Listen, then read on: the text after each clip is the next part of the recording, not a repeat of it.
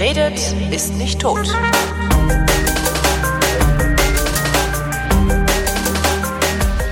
Willkommen zu einer neuen Ausgabe der Fotografie, worin Chris Marquardt, der mir so viel mehr, siehst du, von wegen, ich kann das auswendig. Hallo Chris. Hallo Holger. Ich, dass ich das noch erleben darf, dass Holger Ja. sich verhaspelt. Machen wir es so wie die Profi-Podcaster. Fangen wir direkt äh, am Anfang mit der Werbung an. Ja? Also es folgen jetzt Produktinformationen, ähm, die äh, dieses Angebot am Leben halten. Der Chris verkauft sein Auto. Moment, dieses Angebot im Leben halten? nee, das war genau, das war andersrum. Ich bezahle dich da nicht dafür. ja, stimmt. Dann wie, wie, sagen die denn immer die Profi-Podcaster? Ich habe keine Ahnung. Genau, Ja, hier, damit, jetzt kommt der Werbeblock. Äh, auf Englisch, auf Englisch sage ich immer to help me keep the lights on, ja. damit hier das Licht nicht ausgeht. Egal, nein, Äh, äh, ja. ich habe immer noch ein Auto zu verkaufen. Das ist tatsächlich immer noch da, der Mini. Warum Cooper verkaufst du den? Ist das jetzt Cabrio. irgendwie so, oh, ich will jetzt hier äh, Umwelt, äh, so wie ich ja immer fordere, oder hast du dir ein neues gekauft? So ein bisschen. Also es ist tatsächlich so. Ich habe ich hab, ich hab jetzt einen Hybrid, einen Hy- ein Hyundai Ioniq Hybrid. Ein Hü und Ei? Ein Hyundai. Man spricht den Hyundai, Hyundai? glaube ich. Ja. Ah. Hü Oder wenn man wenn man wenn man Brite ist, da nennen die den tatsächlich Hyundai. ja, genau, das war Hyundai. Hyundai ist doch nett. Wie heißt der Hyundai wie? Ioniq Hybrid. Ionic Hybrid. Ja, ich wollte ich wollte mal wieder ein bisschen modernisieren. Also Ja. sprich das Ding das Ding. Aber es ist kein Cabrio. Nee, ist kein Cabrio mehr. Bist du denn Äh, wahnsinnig? Wie, wie kann man denn kein Cabrio fahren, wenn man mal Cabrio gefahren okay, Habe ich auch gemacht. Stellt sich gar nicht so die Frage. Äh, du, wenn du einmal mit diesem vollautomatischen Abstandsradar fährst, Ja. und das, das dir dann gleichzeitig und das Auto hält dir gleichzeitig noch die Spur, das lenkt mit. Echt, das Ähm, ist so richtig so mit, oh. Ja, ist kein Autopilot, nein, aber es, es greift ins Lenken ein, wenn du möchtest. Mhm. Äh, Und dann fährst du plötzlich auf der Autobahn und es ist einfach scheiße entspannt. Mhm. Das ist so geil. Und wie viel, also wie weit kannst du damit elektrisch fahren? Ist das auch nur so wie beim, beim äh, Prius? Ja, so, so acht Kilometer elektrisch und dann, ähm, So ungefähr, das ist ein Hybrid, das heißt, der, ähm, der nutzt das Elektrische quasi zur Unterstützung. Mhm. Ähm, und wenn du dann bremst, dann wird, dann wird das äh, wieder, wird die Batterie dadurch geladen und äh, senkt halt drastisch den Verbrauch dadurch. Also lange Strecken vier 4,6 Liter oder so. da fährt er dann Benzin oder Diesel. Da fährt er Benzin. Mhm. Und lädt halt dabei auch wieder die Batterie und dann fährst du mal einen Berg runter und dann stellt er den Motor ab und an der Ampel sowieso und Krass. das ist irgendwie ein Auto äh, und, und ist flott dabei. Also, weil wenn du, du hast dann, du hast dann so einen Sportmodus Mhm. und dann drückst du aufs Gas und dann zieht halt sofort der Elektromotor und der Benzinmotor. ja, cool. Und damit hast du unten raus einfach äh, schöne Beschleunigung. Und es ist trotzdem es ist so entspannt. Ich finde das äh, so mittlerweile, das hat halt der Mini nicht. Mhm. Und der sieht Der auch jetzt gar nicht so scheiße aus. Also sieht halt scheiße aus, Ja, weil moderne ist- ist Autos kein alle scheiße, Auto. alle scheiße aussehen. Ist, ist kein, kein Charakterauto, kein schönes Auto. Ist wobei es mich dann etwas beruhigt hat, dass der Chefdesigner von Hyundai ein Deutscher ist. Aber es ist jetzt okay. Also ja, ist völlig es in ist, Ordnung. Es ist echt okay. Passt was rein, der hat, der hat riesen Kofferraum im Vergleich zu anderen Hybriden. Und der ist halt tatsächlich nicht so, nicht mehr so hybrid mit Piep, Boop, Piep, Boop und überall Knöpfchen und Zeug, sondern das ist ein normales Auto, den Ja. fährst du normal und brauchst dir keine Gedanken machen. Der regelt das alles von selber und das ist quasi so ein, ich weiß am besten, dieses Auto sagt, ich weiß am besten, wann ich mit welchem Motor wie fahre. Und Mhm. Könntest du denn sagen, ich will ausschließlich elektrisch fahren heute? Und Nee, das kannst du nicht. Das ist genau das. Also der macht halt, wie es gerade am besten reinpasst. Mhm. Und das, also ich, ich sag mal, der Verbrauch gibt, gibt ihm recht. ja. Der ist tatsächlich ähm, schön. Und ja, ich sag mal, hüb, hübscher geht's schon, aber ich bin jetzt gerade an so einem Punkt, wo ich sage, das ist mir jetzt tatsächlich, ich, ich brauche das nicht als Statussymbol, sondern um mich persönlich dann irgendwie drin wohlzufühlen. Den Mini habe ich mir damals unter anderem auch gekauft, weil er einfach knuffig ist. Ja klar, knuffig, Cabrio, schnell, geile Ja. Straßenlage. Also der ist auf jeden Fall jetzt gerade zum Verkauf. Der steht hier. Ja, und was willst du kann- haben? Äh, 5,9. Ja, kriegst du nicht. Ich haben. ich gebe dir drei. Nee, das, der, genau die Anfrage kriege ich ja ständig. Ich, ich finde ihn toll, ich möchte ihn aber gerne günstiger. Ich habe nur ein Budget von und dann minus, minus, also dann Mhm. quasi von meinem Wunschpreis nochmal irgendwie 1500 weniger und das geht halt leider nicht. Auf so eine Tour bin ich mal zu einem Motorrad gekommen. Da schickte auch ein Freund eine Mail rum und sagte, hier, bevor ich das Ding, bevor ich das Ding auf die, äh, nee, so wie ich eben sagte, ich gebe dir drei. Weil was hätte ich gemacht, wenn du gesagt hast, ja, okay, komm für dich. Dann hätte ich die Karre nehmen müssen. Vor Zeugen. Genau. Nee, Moment, du, du musst die Sendung ja noch freischalten. Stimmt, Du hast mich, stimmt. Nee, also ist ohne Scheiß. ähm, ähm, Mini Cooper S Cabrio 170 PS, TÜV neu, hat also jetzt zwei Jahre TÜV, ähm, hat aber schon über 200.000 Kilometer, Ui. 207.000, ja, ja. Warum das? Ist aber, ist aber, weil ich ihn jetzt seit zwölf Jahren gefahren bin. ah, okay, so alt. Mhm. Der ist von 2005. Ähm, ist ja ist, ist 100 Prozent mit fliegenden Fahnen durch den TÜV äh, durchgekommen und fährt auf jeden Fall mal Minimum diese zwei Jahre, wahrscheinlich länger. Warum hast du dir nicht eine vollelektrische Karre geholt?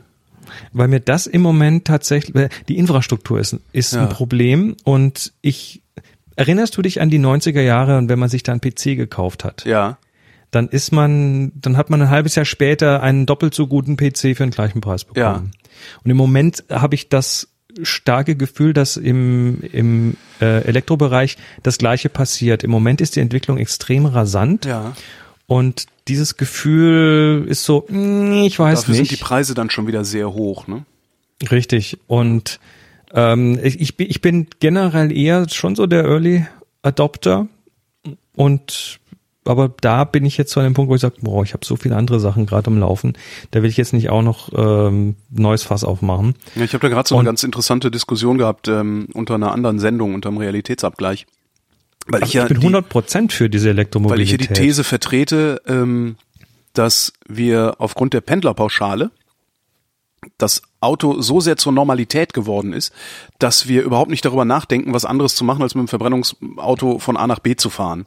ja, das ist So. das ist so tief drin bei den so, Leuten. so tief drin, wir halten das für so normal, dass wir bei der Wohnortsuche und Arbeitsplatzsuche ähm, das Auto im Grunde als gegeben annehmen und fertig. Darum komme ich darauf zu fragen, warum machst du es so und nicht anders?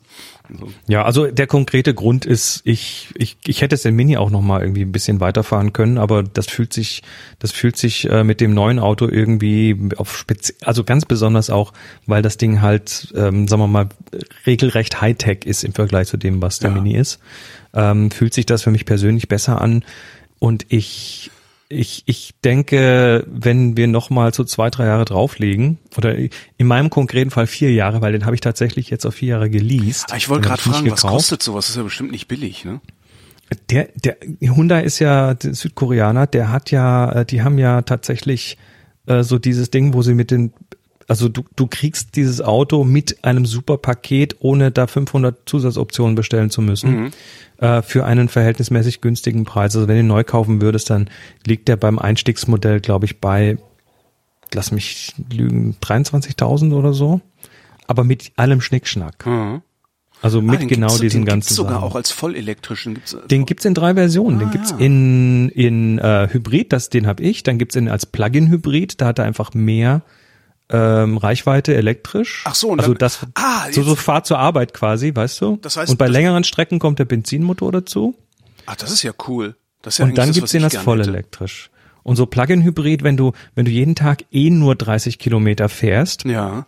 dann ist der Plug-in-Hybrid halt voll sinnvoll, weil du steckst den zu Hause ein, äh, über Nacht lädt der, das heißt, du hast jeden Morgen ein vollgetanktes Auto. Und äh, wenn du dann doch mal in Urlaub fahren musst, dann hast du halt den Benziner noch dazu oder mal eine längere Strecke brauchst. Mhm. Und aber wart's mal ab. Ich meine, die Infrastruktur, die geht gerade überall rasant äh, los. Die Batterietechnologie, die geht, weißt du, der der Durchbruch bei den Batterien, das ist ja immer so dieses dieser Witz. Die Leute sagen immer, naja, Batterien und dann warten wir auf den neuen Durchbruch und dann kommt plötzlich auf einen Schlag die die zehnmal so gute Batterie raus. Ähm, wenn man sich aber mal die Entwicklung anschaut, schau dir mal deinen Laptop von vor acht Jahren an. Ja. Wie lange hast du mit dem gearbeitet, bis die Batterie leer war? Ja, keine Ahnung. Äh, Zwei, drei Stunden, wenn überhaupt. gut. Ja, ja, wenn überhaupt. Und, und heute ist es die Norm, dass du mal fünf bis acht bis zehn Stunden mit so einem Ding arbeiten kannst. Also die, die Entwicklung, selbst wenn das jedes Jahr nur zehn Prozent besser wird, das akkumuliert, das kommt obendrauf. Das Mhm. heißt, warten wir noch vier Jahre und wir sind eh schon relativ weit. Dann haben wir das das ist und gar nicht so teuer. Ich, ich klicke gerade nebenbei so auf deren Webseite rum. Also dieser Die Plug-in-Hybrid, sind- dieser Plug-in-Hybrid, das, das wäre halt das, was ich interessant fände. Ähm, Mhm. Wobei der einen Dieselmotor hat, das finde ich gar nicht so gut. was? Der Plug-in-Hybrid hat einen Dieselmotor? Das ist ein, ja, oder? Bei Hyundai? GDI? Ja. Der scheint einen Dieselmotor zu haben. nee, nee, nee, nee, Nee? ist ein Benziner. Warum heißt denn der GDI? Heißt, ist D Frag- nicht immer ein Zeichen für Diesel? Nee, ist kein Diesel. Ah, okay. Ähm, das, äh, also ich finde, 30.000 Euro, es ist nicht wenig Geld, ne? Der kostet halt 30.000 Euro, was nicht wenig Kohle ist. Aber ich meine, ey, andere kaufen sich einen Golf für, für 26.000 und haben dann irgendwie äh, einen Dauerstinker. Das ist eigentlich das ist total cool. Ich sag jetzt mal so, wenn ich ein Auto ich habe ich hab da ich, ich hab da lange recherchiert. Äh, ich sag mal so, wenn du dir jetzt sowas wie einen Plug-in-Hybrid kaufst, dann mag die Entwicklung fortschreiten, aber den kannst du in fünf Jahren immer noch verkaufen. Ja. Und wenn du dir heute einen reinen Verbrenner kaufst, hast du ein Problem. Dann, könnt, dann könnte es in fünf Jahren extrem schwer werden, den nochmal loszuwerden. Ja. Das ist das Problem. Trotzdem, könnte, trotzdem, ich verkaufe ja. einen Verbrenner. ich, Nein, wir, wir, echt, wir reden uns jetzt einfach damit raus, dass in fünf Jahren haben wir ja auch synthetische Kraftstoffe, dann sind Verbrenner wieder ganz weit vorne. Also der Mini Kann ist jetzt zwölf Jahre alt. Also, hm? Kann übrigens passieren. Ich habe ja, ähm, also der Resonator, der äh, ähm, ähm Nummer 116, da habe ich kurz, leider nur relativ wenig Zeit gehabt, mit dem Präsidenten vom Karlsruher Institut für Technologie gesprochen. Oh. Und äh, da ging es halt auch, ich habe einfach nur gefragt, so wie ist denn eigentlich der Stand der Energiewende? Ähm, und ging es halt auch um Mobilität, was ja eine Säule der Energiewende ist. Und er sagte auch, im Moment haben wir tatsächlich noch konkurrierende Antriebssysteme und wir wissen nicht, wohin die Reise wirklich gehen wird am Ende. Also kann sein, dass es äh, alles elektrisch wird, also Stecker, also Auflad elektrisch oder äh, Brennstoffzellen elektrisch. Kann auch sein, dass wir synthetische Kraftstoffe auf einmal äh, verstärkt sehen, so dass wir weiter Verbrennungsmotoren fahren können. Kann mhm. auch sein, dass wir Mischungen haben oder sogar verschiedene Autos unser eigen nennen. Ähm, das elektrische für die Fahrt zur Arbeit und das Benzinauto für die Fahrt in Urlaub. Das, also das, das sehr interessant das ist ja meine, fand ich das. Also. Meine These ist ja unser eigen eigen nennen wird in einigen Jahren auch nicht mehr wirklich das, das Thema sein. auch, ja. Vor allen Dingen in, äh, ich sag mal, dichter besiedelten Gebieten. Du hast doch heute schon diese ganzen äh, Teilautos und solche Geschichten. Ja, wobei auf dem Land, ne, also es ist ja auch dieses Teil dieser ja, Diskussion, die ich da gerade im Blog habe. Auf dem Land wird's schwierig. Also dann hast du, dann hast du aber den nächsten Baustein, der gerade auch massiv vorangetrieben wird, und das ist die Automatisierung. Dann rufst ja, du dir halt eins und dann kommt halt auch, eins. Ja. Also es, es, es, es sind so ein paar Bausteine, die da zurzeit zusammenkommen. Und Natürlich musst du immer, immer denken, da sind noch welche, die ihre Pfründe sichern wollen. Also die Mineralölindustrie, die hat eine Infrastruktur mhm. von Tankstellen, von, von Tanklastwagen, von einem Verteilungsnetz. Und äh, die wollen natürlich dann zum Beispiel Wasserstoff fördern, weil da kann man diese Infrastruktur weiterverwenden. Ja. Ansonsten wäre die für die Tonne. Das heißt, äh, die, die, die, die Diskussion wird ja auf mindestens vier verschiedenen Ebenen geführt. Was übrigens auch interessant ist, wer war denn das? Das war irgendein Feature, es ist schon wieder Monate her, dass ich es gehört habe. Da ging es auch um Wasserstoff und so, Wasserstoffantriebe. Ähm, nee, Brennstoffzellen, doch das sind, mhm. nee doch, Brennstoffzellen machen ja Wasserstoff. So, ja, und dann Brennstoffzellen machen, machen aus, Wasserstoff, äh, aus Wasserstoff und Sauerstoff Strom. So, und jetzt ähm, ist das Problem ja, wie kriegst du den Wasserstoff dahin, ne, wo die Tanken sind? Und jetzt kommt der Trick, Kläranlagen brauchen äh, äh, Stickstoff, nee, Stickstoff, Quatsch was meinen Sie aus Wasserstoff und Sauerstoff? Kläranlagen brauchen Sauerstoff für die Mikroorganismen. So. Mhm. Bei der Herstellung von Sauerstoff für die Kläranlagen fällt Wasserstoff an. Und den tun sie halt irgendwie weg. So, also der geht halt in die Umwelt. Und äh, jetzt hat, gibt's irgendwie Leute, Was? die ausgefuchst haben, die ausgefuchst haben, dass man äh, da, wo Kläranlagen sind, eben tatsächlich auch Wasserstoff produzieren kann. Ja? Was den zusätzlichen Vorteil, wahrscheinlich rede ich gerade Schwachsinn. Äh, irgendwie fühlt ich, sich ich das falsch sagen, an, zwei, zwei Blinde, die sich, die aber sich über. Es ist zu lange her, dass ich das gehört habe. Aber was den zusätzlichen Vorteil hat, dass es skaliert, weil da, wo wenig Leute wohnen, wo wenig Wasserstoffnachfrage ah. ist, ist die Kläranlage klein. Da, wo viele Leute wohnen, wo viel Wasserstoffnachfrage ist, ist die Kläranlage groß. Das fand ich ein total spannendes Ding. Also naja, das, das andere, was ich gehört habe, wo ich aber auch noch ein bisschen skeptisch bin, ist ähm, das Thema Ladeinfrastruktur, Elektroladeinfrastruktur ja. in, den, in den Großstädten, weil da kann nicht jeder mit einer Mietwohnung ein Kabel aus dem Balkon runterlassen. Nee, und die und, Stängel und, an die an die an Straßenrand werden sie in der Masse nicht bauen. Eben, und dann kam, da gibt's nämlich eine Firma, ich glaube, das ist sogar eine deutsche Firma, die eben dieses äh, Umrüsten von Straßenlaternen anbietet. Da, wo der Deckel ist, machst du eine Ladebuchse hin, Geil. weil die Straßenlaternen ja eh jetzt alle auf LED umgestellt werden und weniger Strom brauchen, aber die Kabel dahin schon liegen.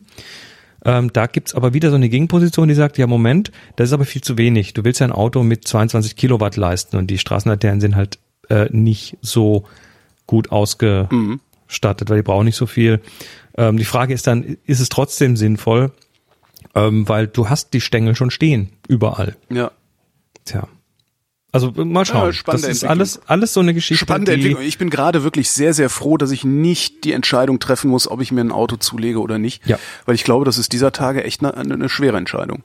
Ich kann meins in vier Jahren zurückgeben. Das ist zwar ein bisschen, äh, den Luxus erkaufe ich mir natürlich jetzt äh, durch ähm, insgesamt kostet halt ein bisschen was das Mhm. Leasen, aber äh, ich habe halt in vier Jahren so, egal was dann ist, kann sagen, hier nehmt's wieder. Aber es darf kein Kratzer dran sein, wie es bei Leasing ja so ist wahrscheinlich. Ne?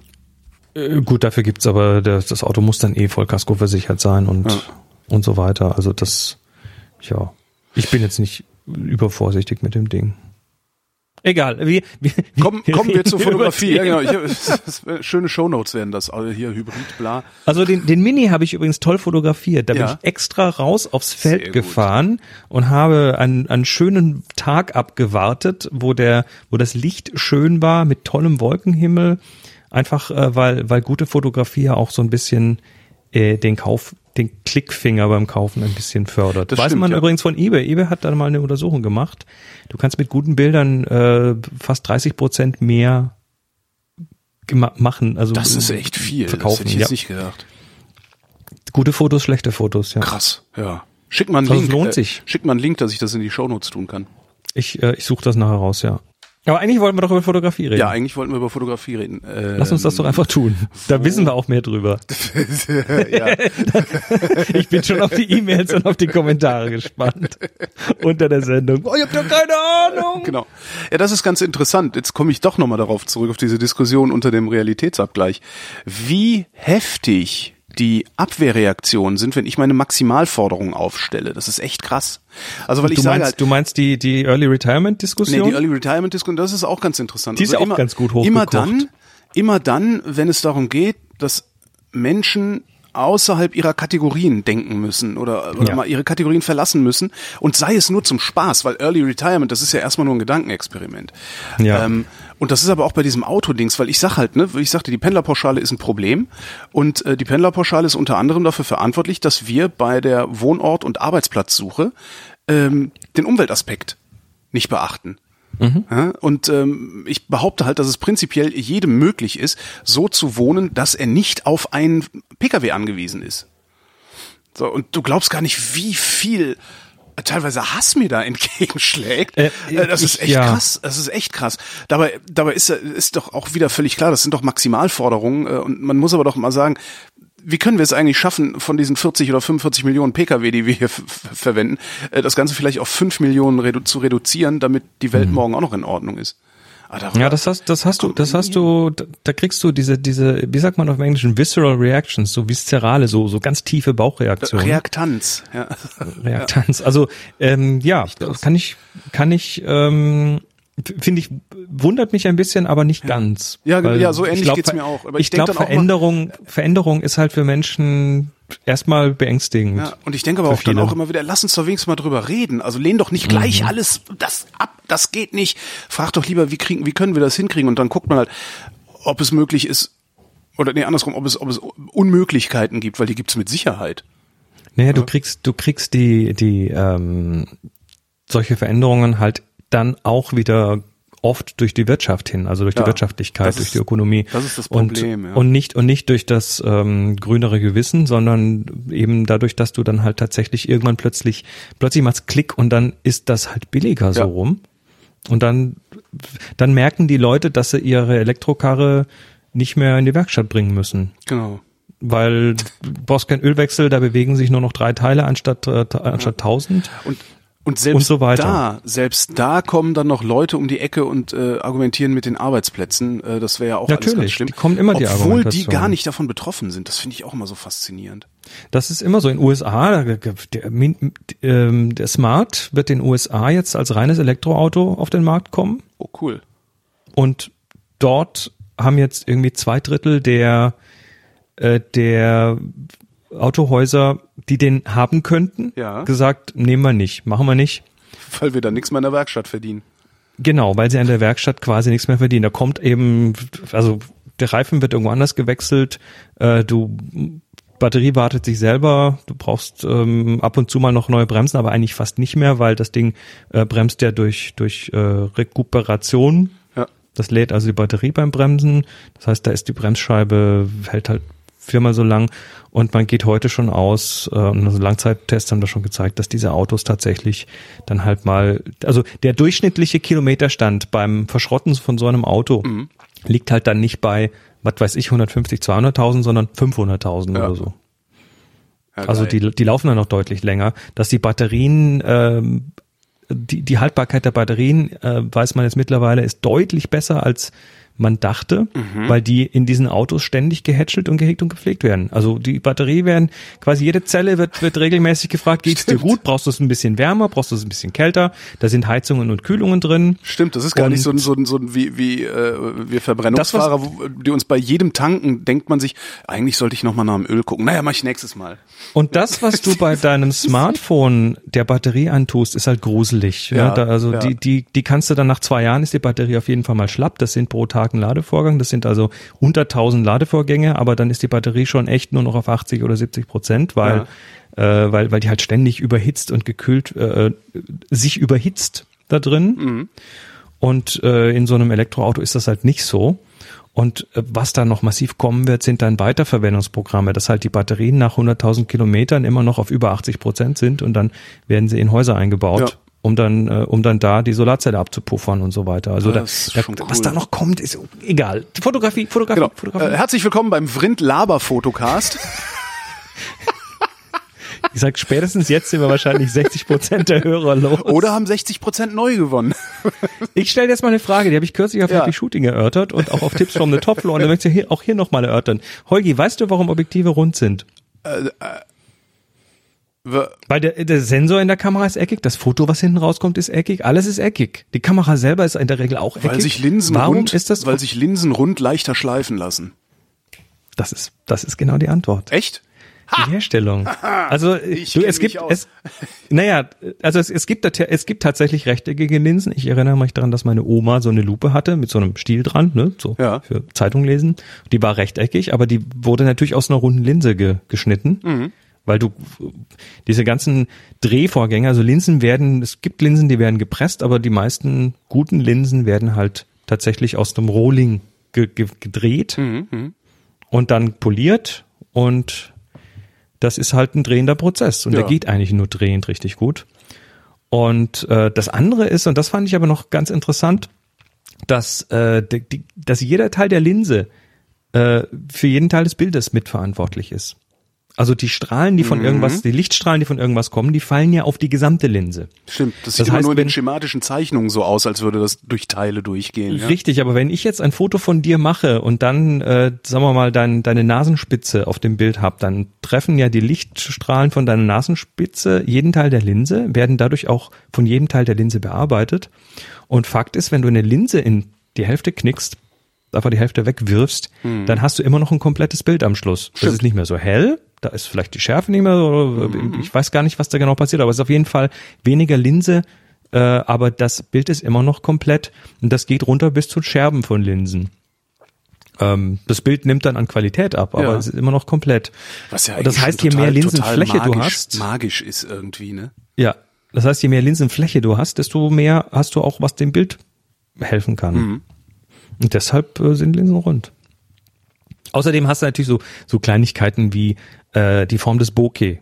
Ja. Also wenn du vor deine, wenn du als aus dem Papier ein Sternchen ausschneidest und das vorne äh, so aus dem schwarzen Papier und das vor dein Objektiv tust, also die, die Blende oder die Form der Linse quasi veränderst, dann siehst du diesen Bokeh auch in punktförmigen Lichtquellen, also hinten im Hintergrund siehst du dann eben Sternchen. Ja, ich bin ja auch mal gespannt. Ich habe es bisher noch nicht, also ich habe bisher noch kein kein wirkliches Bokeh-Foto hinbekommen mit meiner Aquaparat. Die hat ja eine äh, quadratische Blende.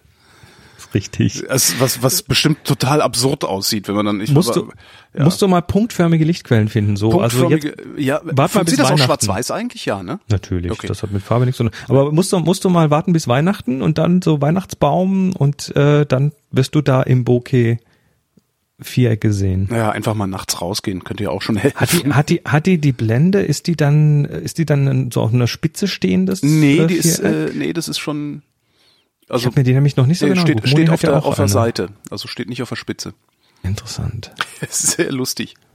Naja, also auf jeden Fall hätten wir quasi jetzt, also hätte man eine, eine eckige Linse hätte man auch ein eckiges Bokeh Ja. am Ende.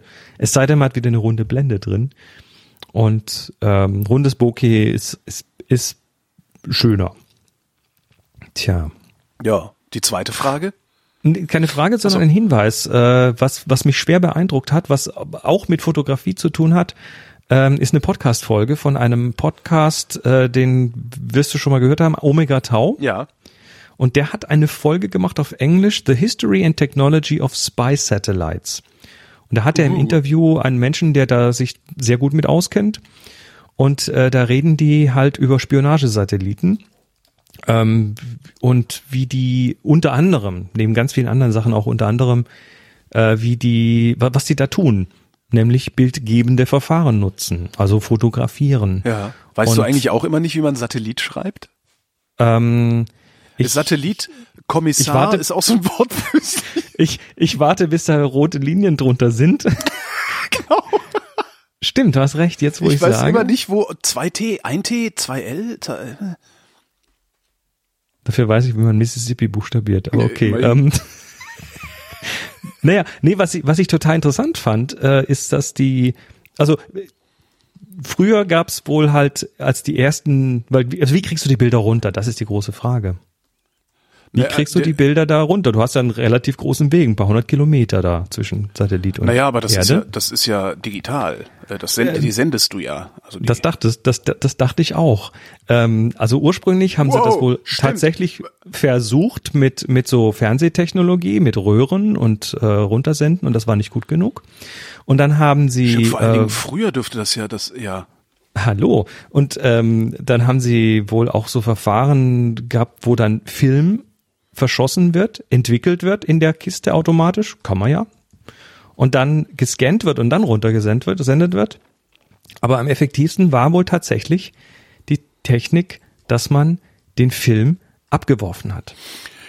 In kleinen feuerfesten Kapseln oder wie? Genau. Also die Dinger heißen Buckets und äh, da sind in so einem Satelliten sind dann äh, oder waren dann, heute sind die digital, aber äh, waren dann tatsächlich bis in die 90er Jahre, was mich auch gewundert hat, äh, mehrere Kilometer Film drin, der dann verschossen wird, um zu gucken, ob die Russen was Ja. Böses tun. Und dann wird der in einer Kapsel abgeworfen, die dann Kapsel unterwegs macht dann irgend piep, piep, piep oder wie- dass man Nee, die, die, die, ja, die wird mit Sicherheit irgendwie ortbar sein, muss sie ja. Ja. Äh, die fällt dann runter, wahrscheinlich so Hitzeschild, kannst du dir vorstellen, äh, geht dann also quasi durch die Erdatmosphäre, macht dann äh, ab einer gewissen Höhe einen Fallschirm auf und dann haben die diese, diese Buckets aus der Luft gefangen mit Ah. den Flugzeugen. Also da, da, quasi da quasi die Schnur dann so ja, im ja, ja, ja, Flugzeug. ja. Äh, ich stelle mir das unfassbar aufwendig vor, weil naja gut, obwohl nee, eigentlich ja nicht. Du weißt, wie schnell der Satellit fliegt, du weißt, wie die Gravitation ist, du wirst wahrscheinlich genau wissen, wenn wo es runterkommt, wenn du es wann wo ausklingst. Also die Obwohl Folge spätestens ist, die, wenn Wind kommt, ja, ah, das muss ich mir anhören, das ist cool. Also die, die Folge ist tatsächlich extrem cool. Ähm, also speziell für mich natürlich jetzt der, der fotografische Teil. Da geht's dann auch um so Themen wie Bildauflösung und Ja. äh, wie, wie, wie die Dinger ähm, oder wie viele die da hochgeschossen haben, weil du kannst die nicht so einfach manövrieren. Du kannst jetzt nicht sagen, oh, lieber Satellit, flieg mal kurz rüber nach ähm, nach Nordkorea und guck da und dann fliegst du rüber nach Afrika und was weiß ich, sondern die haben halt gewisse Mechanik, ne? also Or- Orbitmechanik. Da kann man nicht einfach mal irgendwo beliebig hinfliegen. Man kann die höchstens schneller oder langsamer machen, indem man die Höhe des Orbits ändert.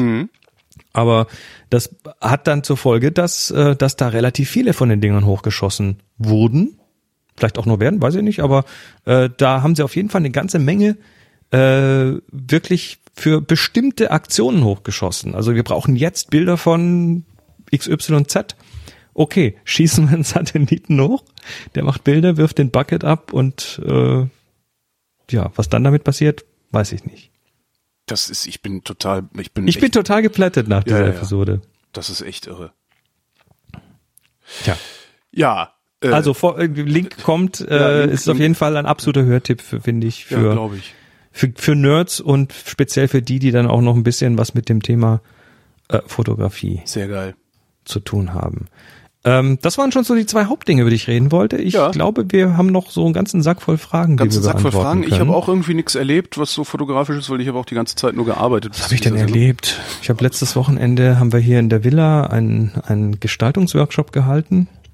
Der war sehr schön. Hm. Also Bildgestaltung. Ne? So, das, das Ding, eigentlich müsste der Basisworkshop halt heißen, weil da ist dann das, das ist tatsächlich das Ding, was halt unter aller Fotografie drunter liegt. Wie mache ich ein hübsches Bild? Oder ein effektives Bild, Ja. was dann auch sein, sein Ziel ähm, irgendwie erreicht. Das war letztes Wochenende. Nächstes Wochenende haben wir Großformat-Workshop. Das ist, wenn die Leute die Sendung hören, äh, wird es letztes äh, oder vorvorletztes Wochenende gewesen sein. Aber ja, Ist, ist, ist, ist nächstes Wochenende, das ist eh schon voll, ne? Das sind jetzt, glaube ich, sieben Leute, die da kommen oder sechs. äh, was wir aber demnächst haben, ist äh, der Workshop in Berlin. Ist der eigentlich auch voll? Äh, welcher Workshop in Berlin? Da, wo ich auch bin. äh, wie hieß er denn? Ach, Äh, der, ähm, der ist ja natürlich unser F- Film Extrem. Film Extrem, Stimmt, genau. stimmt, da bist du ja auch. Ja. Was soll ich denn da eigentlich am besten für eine Kamera mitbringen? Ist das egal? Äh, Kleinbild-Mittelformat. Also bring mit, was du möchtest. Okay. Wir haben da, wir haben da ein paar hübsche Experimente vor. Ähm, und äh, da geht's um, um abgelaufenen Film und so weiter. Außerdem wirst du da einen Hänger anschauen können. Äh, Ein, eine hat nichts mit Anhänger zu tun, sondern das ist eine Maschine, mit der Farbfilme entwickelt werden Ah, die in einen Raum eingebaut ist und die Filme werden da hängend entwickelt. Das heißt, die hängen von oben runter und werden dann über eine über eine Kettenmechanik von Bad zu Bad äh, Ah. also die werden hochgefahren, dachte, fahren zum nächsten Bad, fahren wieder runter. bedampft oder so. Nee, die fahren in Bäder rein, die werden umgewälzt durch, ich glaube, Stickstoff. Da blubbert's also drin. Und dann fährt das nach oben, fährt ein Stück weiter, fährt wieder runter, hat eine festgelegte Zeit in dem Bad, fährt dann wieder weiter. Ich werde es mal auf dem Workshop äh, versuchen, mal per, per Video ein bisschen zu dokumentieren. Ist aber dunkel, ne, muss man also, da gibt's auch keinen Lichtschalter, da gibt's kein Licht drin. Und äh, dann fahren die also durch die verschiedenen Bäder und dann am Ende ist noch eine Trockenkammer und dann kommt nach, ich weiß nicht, x Minuten hinten der entwickelte, getrocknete Cool. Film raus.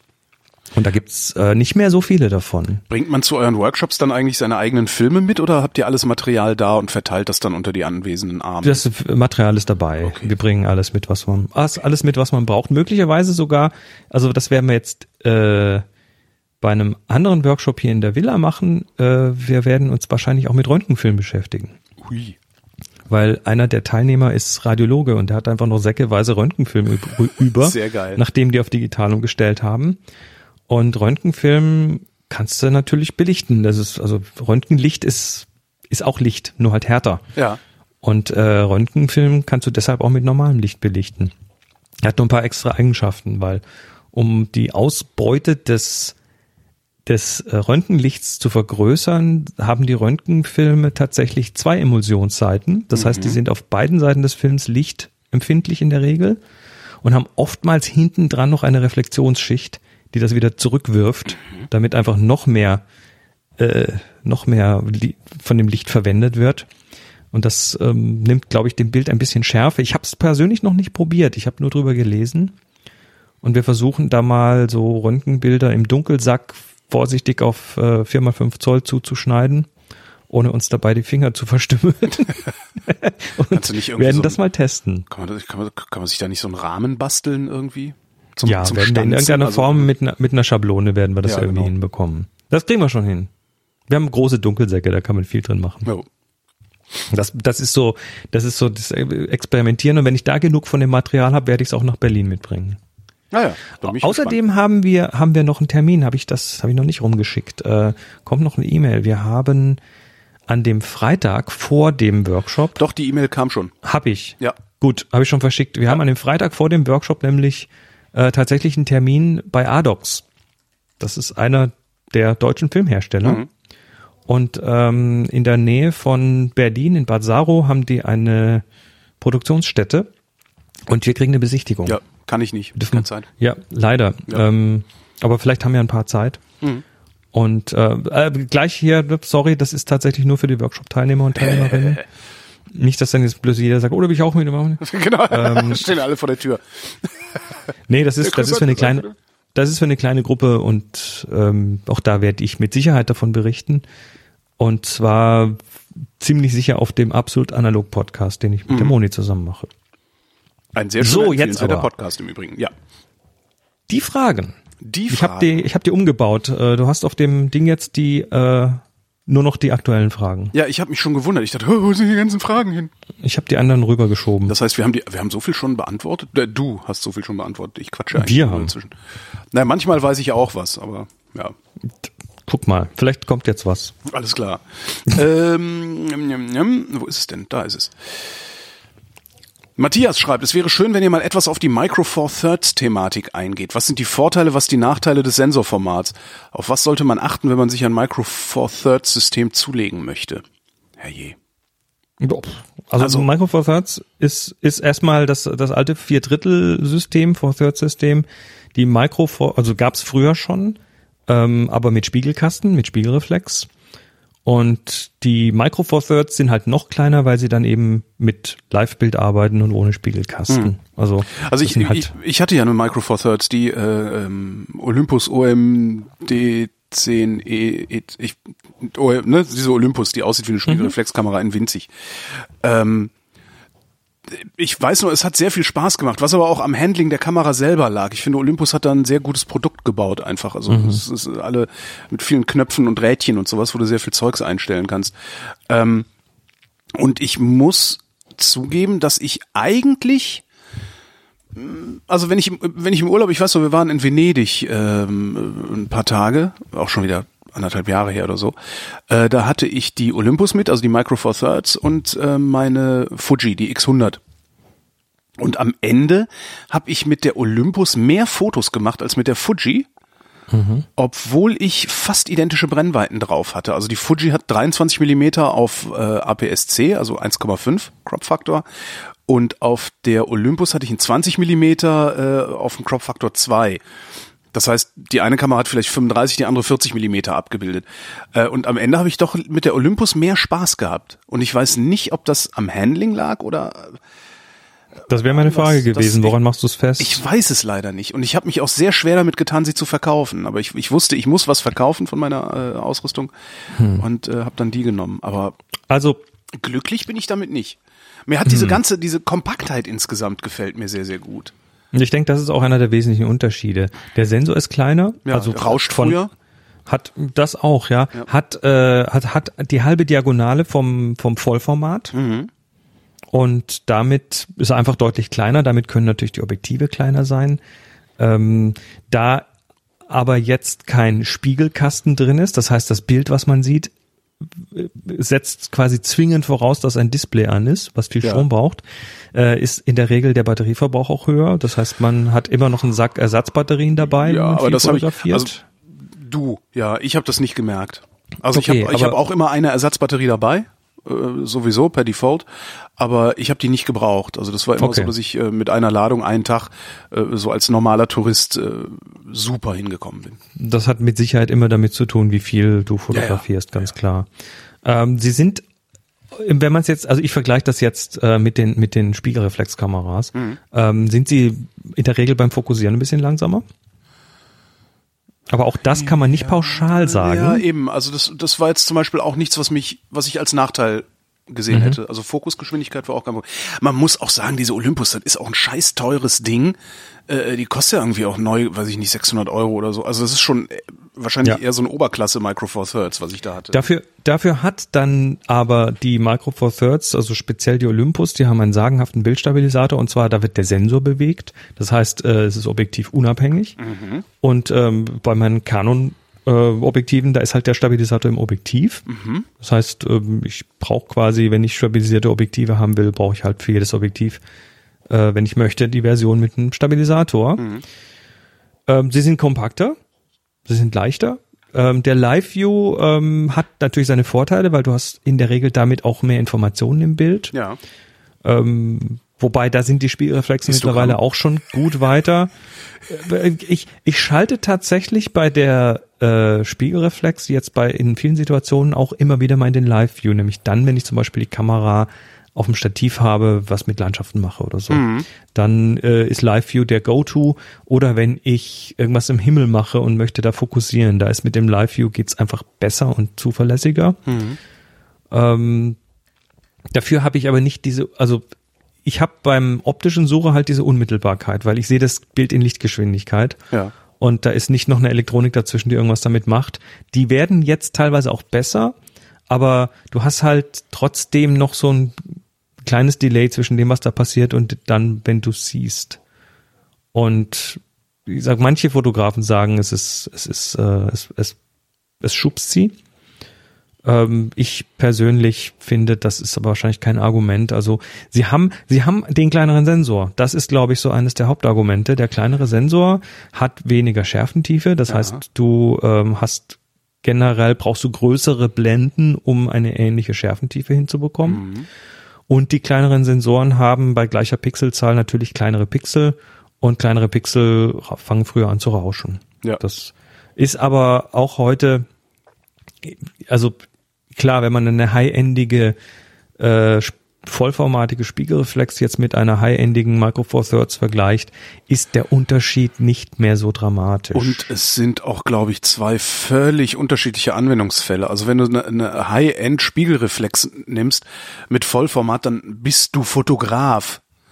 Ja, dann, also, dann ist die Hauptsache das Fotografieren. Wenn du aber mit so einer, was weiß ich, also die, so, so, diese Olympus zum Beispiel, äh, die ja irgendwo zwischen 600 und 800 Euro kostet, dann ist nicht das Fotografieren der Vordergrund, sondern ist der Urlaub in Venedig im Vordergrund. Und das Fotografieren machst du auch. Ich glaube, das ist auch nochmal noch mal sehr wichtig. äh, Also ich, ich, ich kann keinem von den Micro Four Thirds abraten, ganz im Gegenteil, das ist cool. Ähm, Welche Kamera würdest du da empfehlen? Gibt es da irgendwas, was man? da habe ich zu also, wenig meine persönliche Olympus war ja zum Erfahrungen Beispiel damit. schon, meine Olympus war ja zum Beispiel schon relativ, relativ groß. Also es war ja schon ein relativ sperriges Ding. Das steckst du nicht mal eben in die Jackentasche. Ich, da, da kann ich tatsächlich jetzt keine konkreten Empfehlungen aussprechen. Ich äh, habe mir die alle schon mal angefasst und ausprobiert, aber jetzt nicht wirklich, dass ich mit jeder davon jetzt eine Woche fotografiert hätte. Ähm, ich, ich höre viel Gutes über Olympus. Das kann ich jetzt einfach mal so weitergeben. Ob, aber, aber glaubt mir nicht, probiert's bitte selber aus. Ja. Ich spreche mich von jeder Schuld frei. Gut. Nächste. Thomas, was ist eure Herangehensweise an das Fotografieren von Gemälden und Kunstwerken? Ähm, erstmal, erstmal darauf achten, dass der Aufpasser nicht guckt, der an der Ecke steht, weil die meisten mögen das nicht, dass man das fotografiert.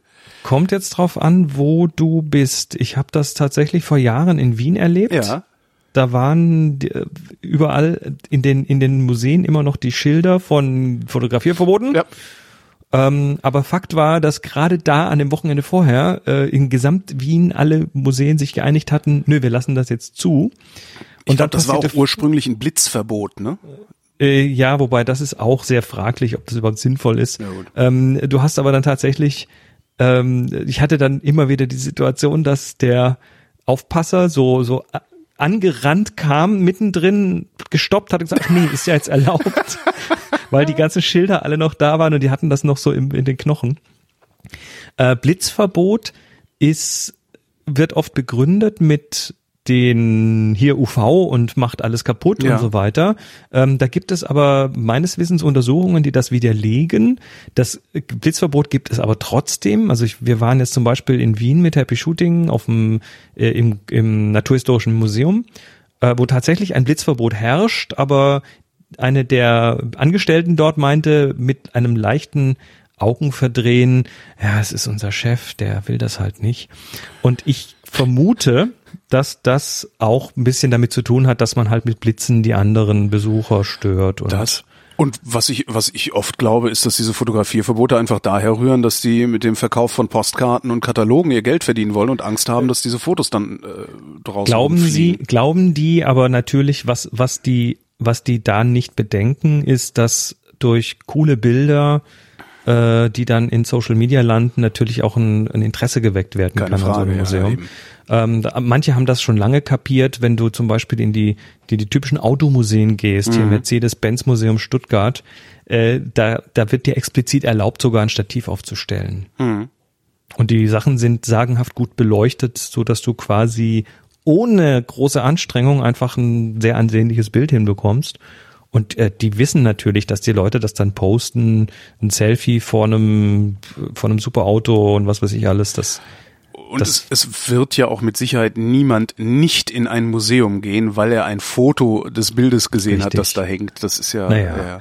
Aber also Herangehensweise äh, ist natürlich zuerst mal gucken, darf ich das überhaupt? Hm. Ähm, und wenn nicht, dann ja, passt halt auf.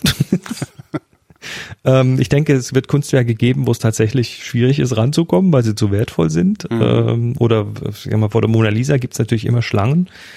Ähm, aber generell, ich sag mal, Gemälde fotografieren, da hast du tatsächlich, also wenn du den Anspruch hast, eine Reproduktion zu machen, die hinterher als Kunstdruck irgendwo landet, äh, dann musst du Kontrolle haben über, die, über das Licht und über den Platz. Das heißt, äh, du brauchst natürlich nach Möglichkeit eine sehr frontale Herangehensweise, damit das Ding nachher, kannst zwar heute immer noch irgendwie korrigieren, die Perspektive, aber je gerader, desto besser.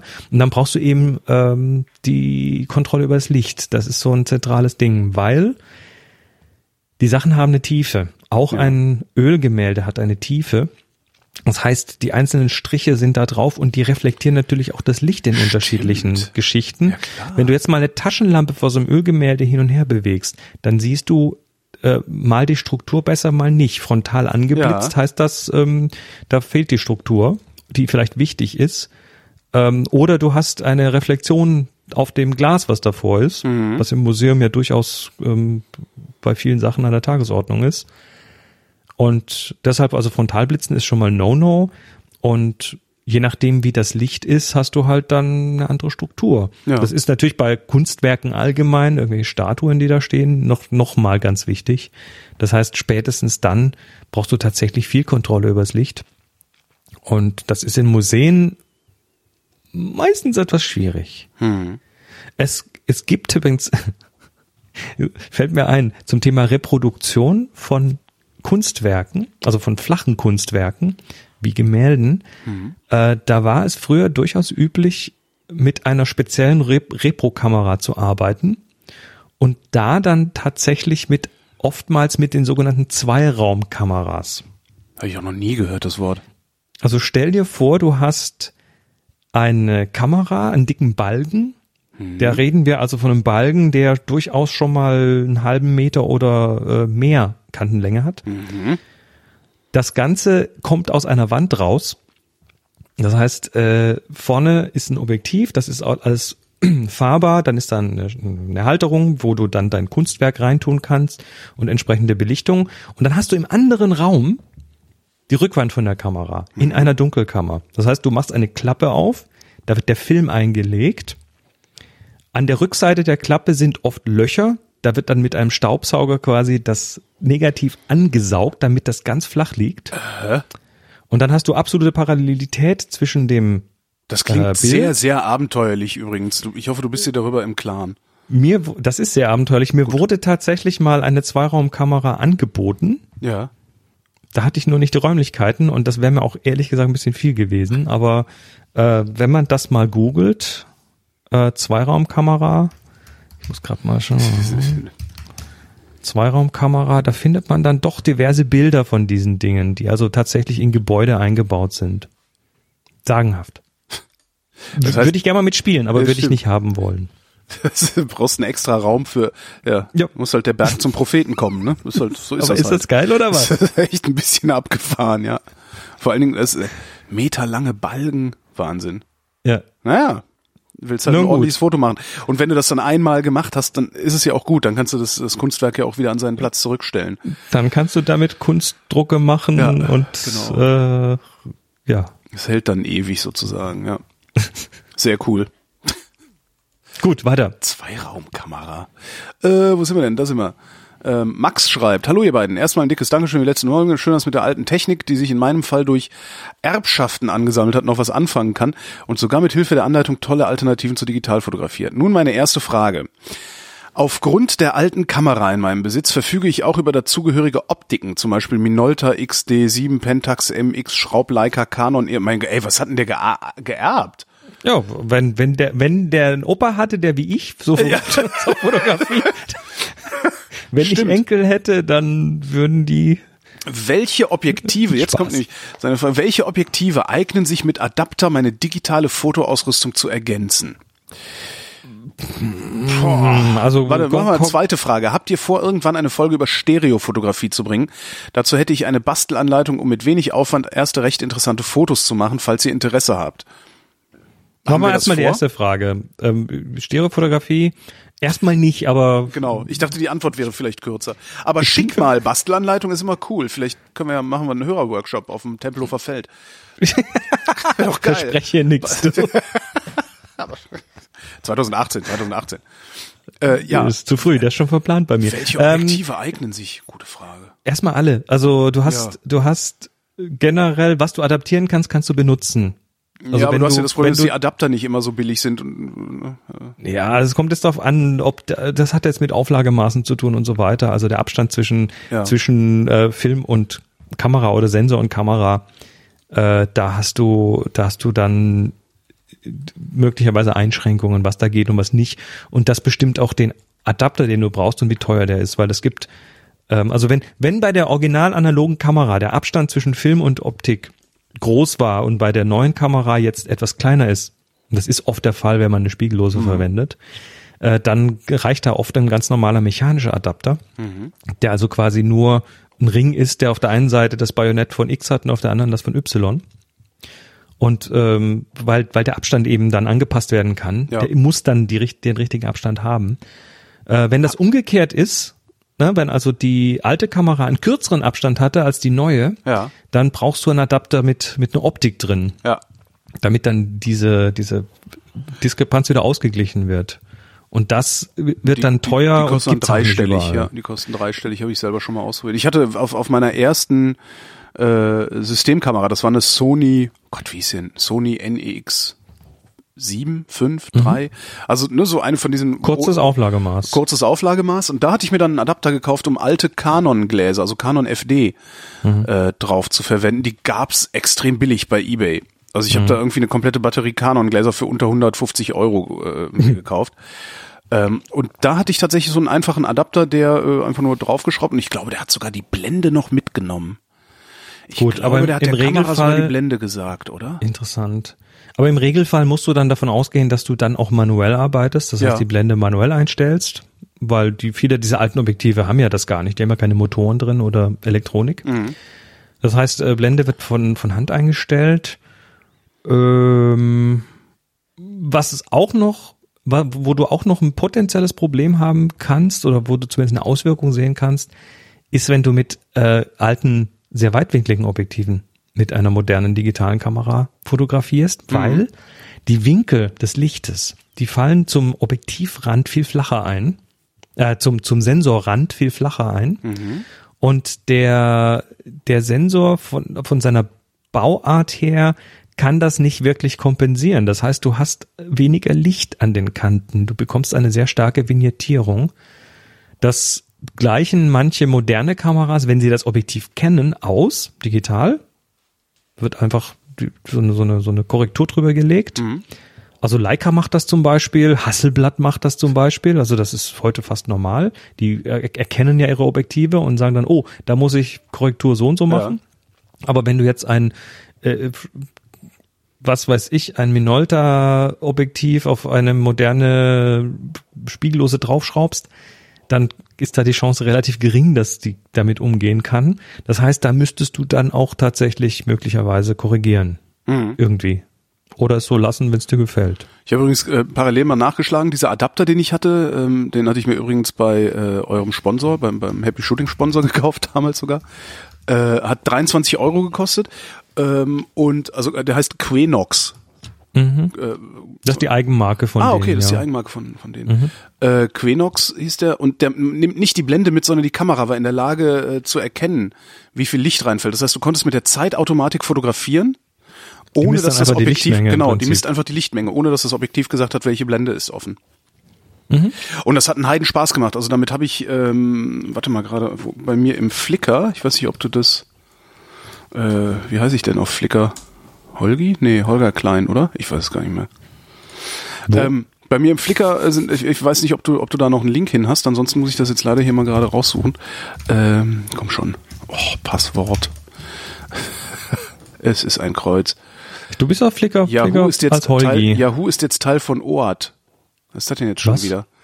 Yahoo ist jetzt Teil von OAT und Mitglied der Verizon Unternehmensgruppe. Ab dem 18. September 2017 werden wir einige Nutzerdaten innerhalb unserer neuen Nutzergruppe teilen. Mhm. Oh, das steht da unten. Bei, wenn dich bei Flickr anmeldest, bist du, es ist, ey, hoffentlich macht Yahoo das nicht auch tot, wie alles andere, was sie in die, in die Hand genommen haben. Ähm, Albums. Ich, ich schicke dir gleich mal einen Link, dann kannst du sehen, was ich damit fotografiert habe. Da war ich nämlich tatsächlich. Sag mir welches, ich habe Äh, gerade, London heißt das Album. hab ich? Genau, und im Grunde habe ich da fast alle Fotos, die du da siehst, Mhm. ähm, mit der mit der Sony gemacht, wenn ich mich nicht ganz täusche. Ähm, also mit der mit der Sony NEX Dingsbums äh, und da dann äh, so, ein- so ein Canon FD vorne drauf. Mhm. Und das hat eigentlich sehr gut funktioniert, vor allen Dingen Ja, in der Dämmerung. Also es gibt so ein paar Bilder in der, in der Blue Hour am, am, an der Du, bei Themse den Bildern kommt's doch eh drauf an, äh, was drin ist und nicht, Ja. ob das jetzt, äh, also die, die technischen Aspekte sind ja wirklich nur ein ganz kleiner Teil von dem Bild. Ja klar, ne, ich fand das, ich finde das nur ganz, ganz interessant mal zu sehen, äh, wie das, dass es überhaupt geht. das ist so dieses alte Objektive an moderner Es Kamera. ist natürlich sagenhaft, wenn du eine Kamera im kurzen Auflagemaß hast, kannst du oft mit recht wenig Geld äh, an coole alte Objektive kommen Genau. und die dann äh, adaptieren. Ja, ähm, also nochmal zur zweiten Frage, Thema Stereofotografie. Ja. Ich habe hier tatsächlich eine Stereokamera, eine Realist. Das ist eine sehr massive ähm, Stereokamera, die ich aber bisher noch nicht wirklich viel benutzt habe und ich habe mich damit auch noch nicht wirklich beschäftigt. Aber Max, wenn du sagst, du hast eine Bastelanleitung, hast du denn Bock, die mal irgendwo online zu Genau. dokumentieren, auf einem Blog und uns den Link zu schicken? Das würden wir ganz gerne weiterreichen. Ähm, kannst du direkt an mich schicken, chris at chrismarquardt.com. Dann nehme ich das hier mit in die, in die Shownotes für eine der nächsten Sendungen. Ja, sehr gute Idee. das fände ich sehr cool. Äh, nächste Frage. Kommt von Oliver. Äh, Der fragt, wie bekomme ich die Fotos ohne den Zwischenweg der Digitalisierung auf Papier? Macht es Ja. Sinn, sich das entsprechende Equipment, vor allen Dingen den Vergrößerer zuzulegen? Ja, das ist ja Also. auch so eine, macht's das? Na gut, ur ursprünglich kommt's daher, ne? Man Mhm. schießt ein Negativ und dann legt man das in einen Vergrößerer ein. Das ist also dann der, das ist ein Projektor im Prinzip. Der projiziert das dann auf eine Fläche. Auf der Fläche ist wieder ein Fotopapier, was man damit belichtet und dann hat man ein Bild. Das ist die Theorie. Ja. Die Praxis ist halt ein bisschen umständlicher, Ja, weil auch. äh, es, es ist halt wieder, wie viele Sachen, nicht nur einfach ein Kochrezept, sondern man muss dann ermitteln, wie der Kontrastumfang ist von dem Bild und dann muss man das auf dem Papier, muss man das entsprechend belichten. Wenn man es farbig machen will, wird es noch komplexer, weil man dann die Farbkorrekturen mit irgendwelchen Filterrädern machen muss.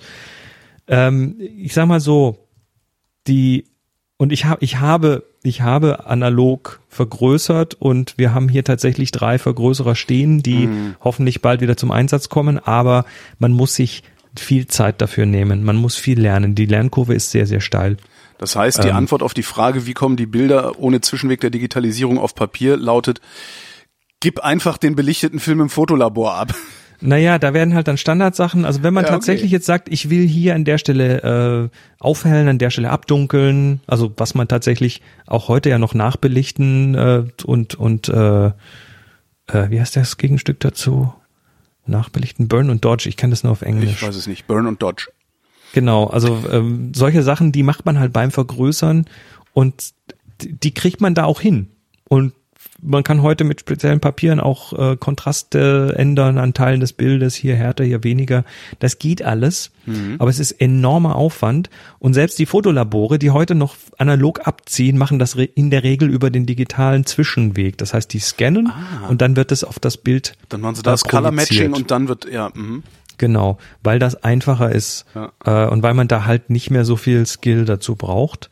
Äh, es geht schon, aber ob du das wirklich tun willst, du könntest dir mal, viele Großstädte gibt's immer noch so Miet, Mietdunkelkammern und Ja, solche in Berlin wüsste ich sogar eine in Neukölln für kleines Da würde ich mal gucken. Manchmal bieten die auch Kurse an. In dem Moment, wo wir hier unsere Dunkelkammer am Start haben, werden wir hier in der Villa mit Sicherheit auch mal einen Kurs dazu anbieten.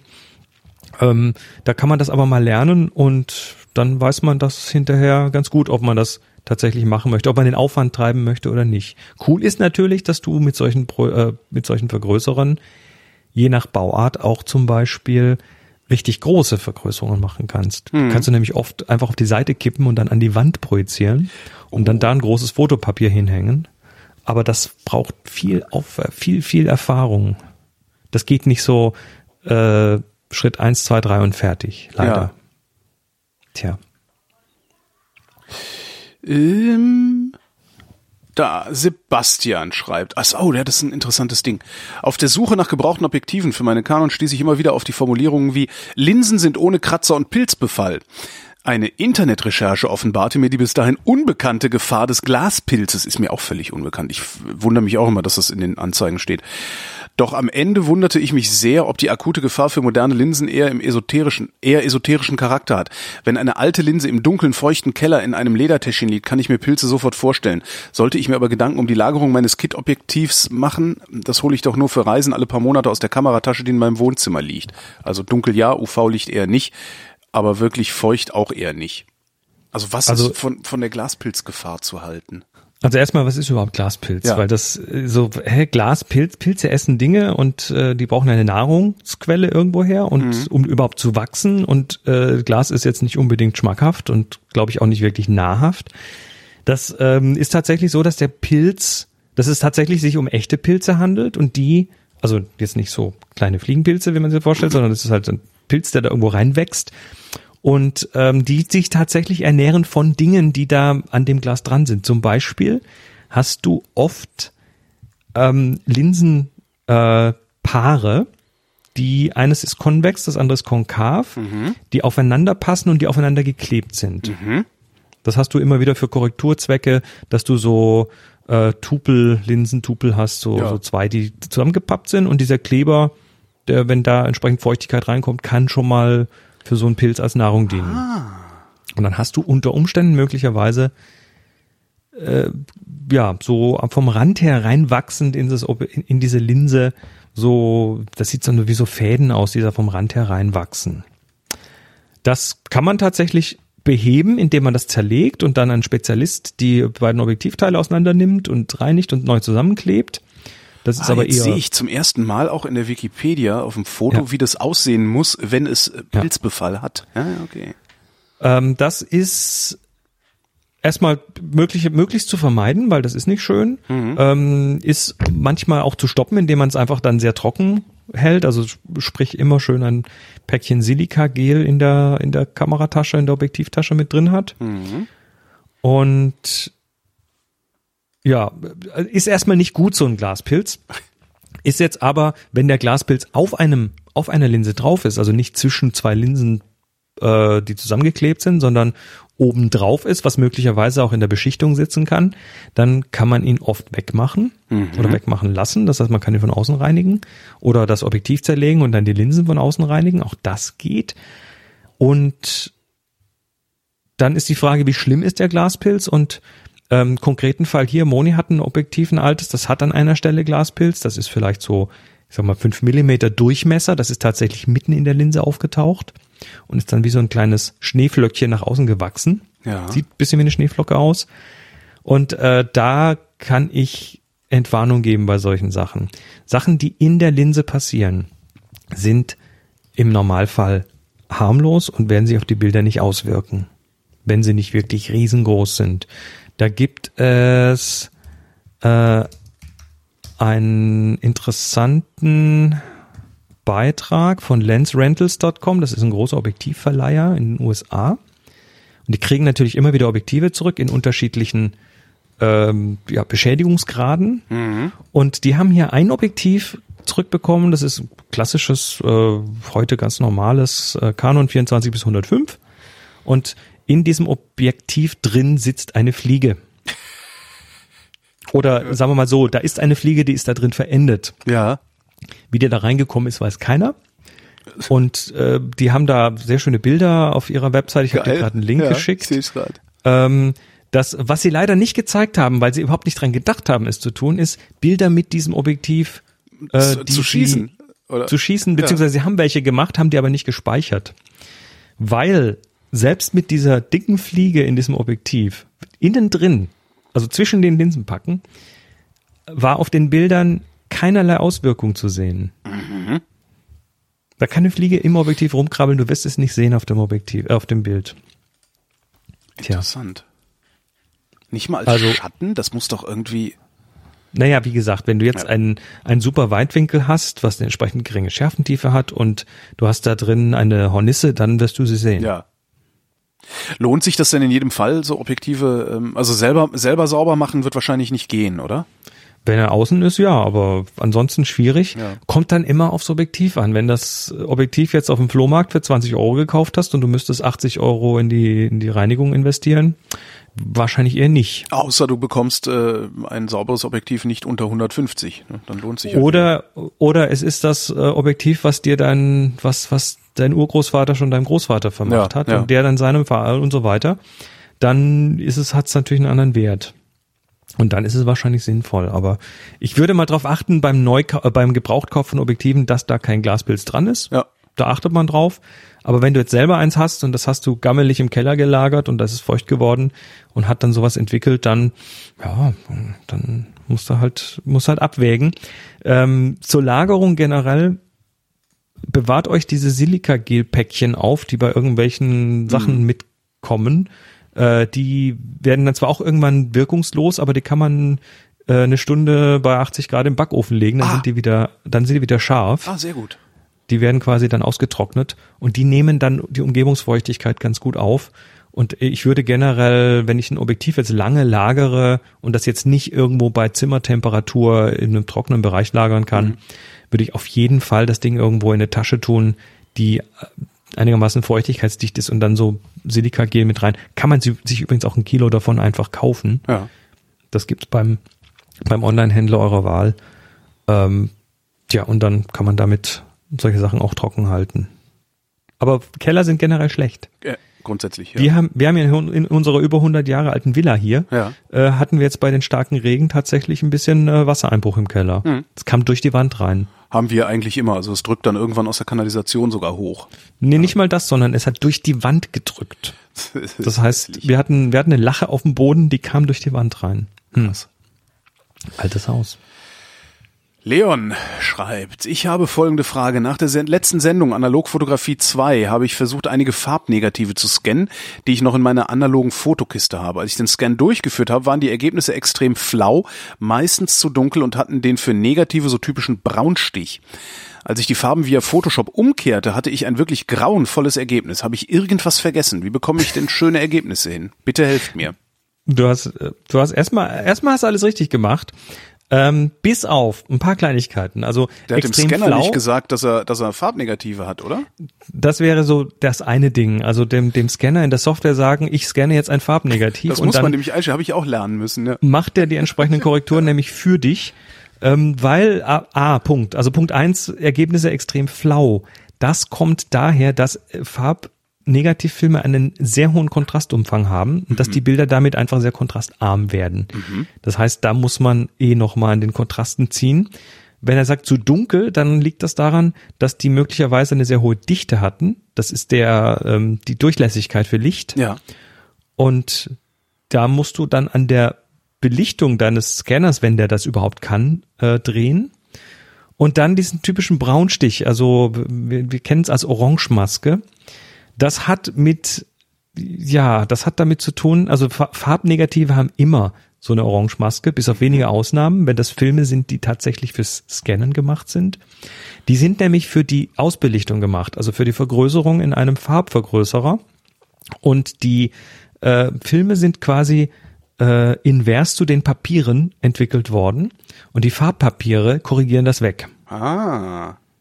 Das hat dann damit zu tun, meine ich, dass ähm, die, dass diese Farbstoffe äh, im Papier dadurch reduziert werden können, die man braucht, und das reduziert die Kosten, weil das sind ja recht große Flächen, die man da äh, mit Farbstoffen versehen muss. Man sollte also, verstehe ich das richtig, man sollte also, wenn man Farbfotos macht heutzutage, gucken, dass man den richtigen Film benutzt, also den, einen scannbaren Film benutzt. Ja, es gibt zum Beispiel von Rollei den ähm, Digibase, Mhm. heißt der. Das ist ein Film, das ist ein Farbnegativfilm, der ist aber ohne, ohne diese Orangemaske. Das heißt, den kann man einfach nehmen, äh, scannen, invertieren, fertig. Ja. Das funktioniert also, gibt's aber jetzt nicht viele davon. Das ist, äh, das ist so ein bisschen ein Exot. Ähm, äh, Farben umkehren geht halt nicht, weil dann hast du eben sehr blaustichige Bilder, weil diese Orangemaske halt invertiert wird. Ähm, es gibt online diverse Anleitungen, da bitte ich dich einfach mal zu googeln, äh, Leon. Da gibt es so ein paar Tricks, mit denen man das wegkorrigieren kann. Es ist leider nicht einfach nur irgendwie ein Farbfilter und gut, weil es handelt sich bei dieser Orangemaske um zwei Masken, die kombiniert sind und die an verschiedenen Stellen des Bildes unterschiedlich stark wirken. Das heißt, es gibt nicht so eine ganz einfache, sondern es ist eine Mehrschrittkorrektur.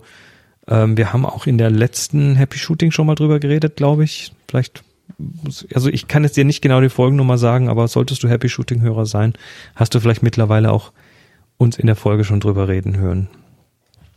Tja. Tja, genau. Äh, Frage von Christian. Auch sehr schön, auch was, was mich eigentlich immer umtreibt. Auf Tagungen und Seminaren möchte man oft die sprechende Person fotografieren, die vor einem, vor einer vom Beamer illuminierten Wand steht. Der Raum ist dabei zwar oftmals relativ hell, wird aber vom Weiß der Beamerfolien erschlagen. Generell erziele ich in dieser Situation mit meiner Handykamera bessere Ergebnisse als mit meiner DSLR. Immerhin möchte man aufgrund der lauten Klackgeräusche oder gar eines Blitzes den Vorgang nicht stören. Wie geht man mit solchen Situationen um? Ich, das, was mich auch immer total irritiert ist, dass solche Extrembilder macht mein iPhone besser, als ich mit einer, Sp- ja, mit jeder anderen Digitalkamera ran kann. Wie, wie kommt das? Was, was mache ich falsch? Ich glaube, du machst gar nichts falsch. Also du hast eine extrem hohe Kontrastsituation. Ja. Weil, weil die, die weiße Leinwand, die macht der Beamer ja nur heller und nicht dunkler. Das heißt, wenn du schwarz darstellen möchtest, kannst du das ja gar nicht. Das heißt, die Kamera, äh, der Beamer muss dich ja durch sehr, sehr viel Licht austricksen. Ja. Und zwar so, dass du dann Teile als hell und Teile als dunkel empfindest von diesem Bild. Das heißt, der Beamer wirft eine enorme Menge an Licht an die Wand. Ja. Das weißt du spätestens, wenn du mal in so ein Ding reinguckst. Genau. So, jetzt hast du also quasi äh, die, die Situation, dass du hinten sehr viel Licht hast und vorne sehr wenig Licht hast. Und das ist natürlich eine super Kontrastsituation.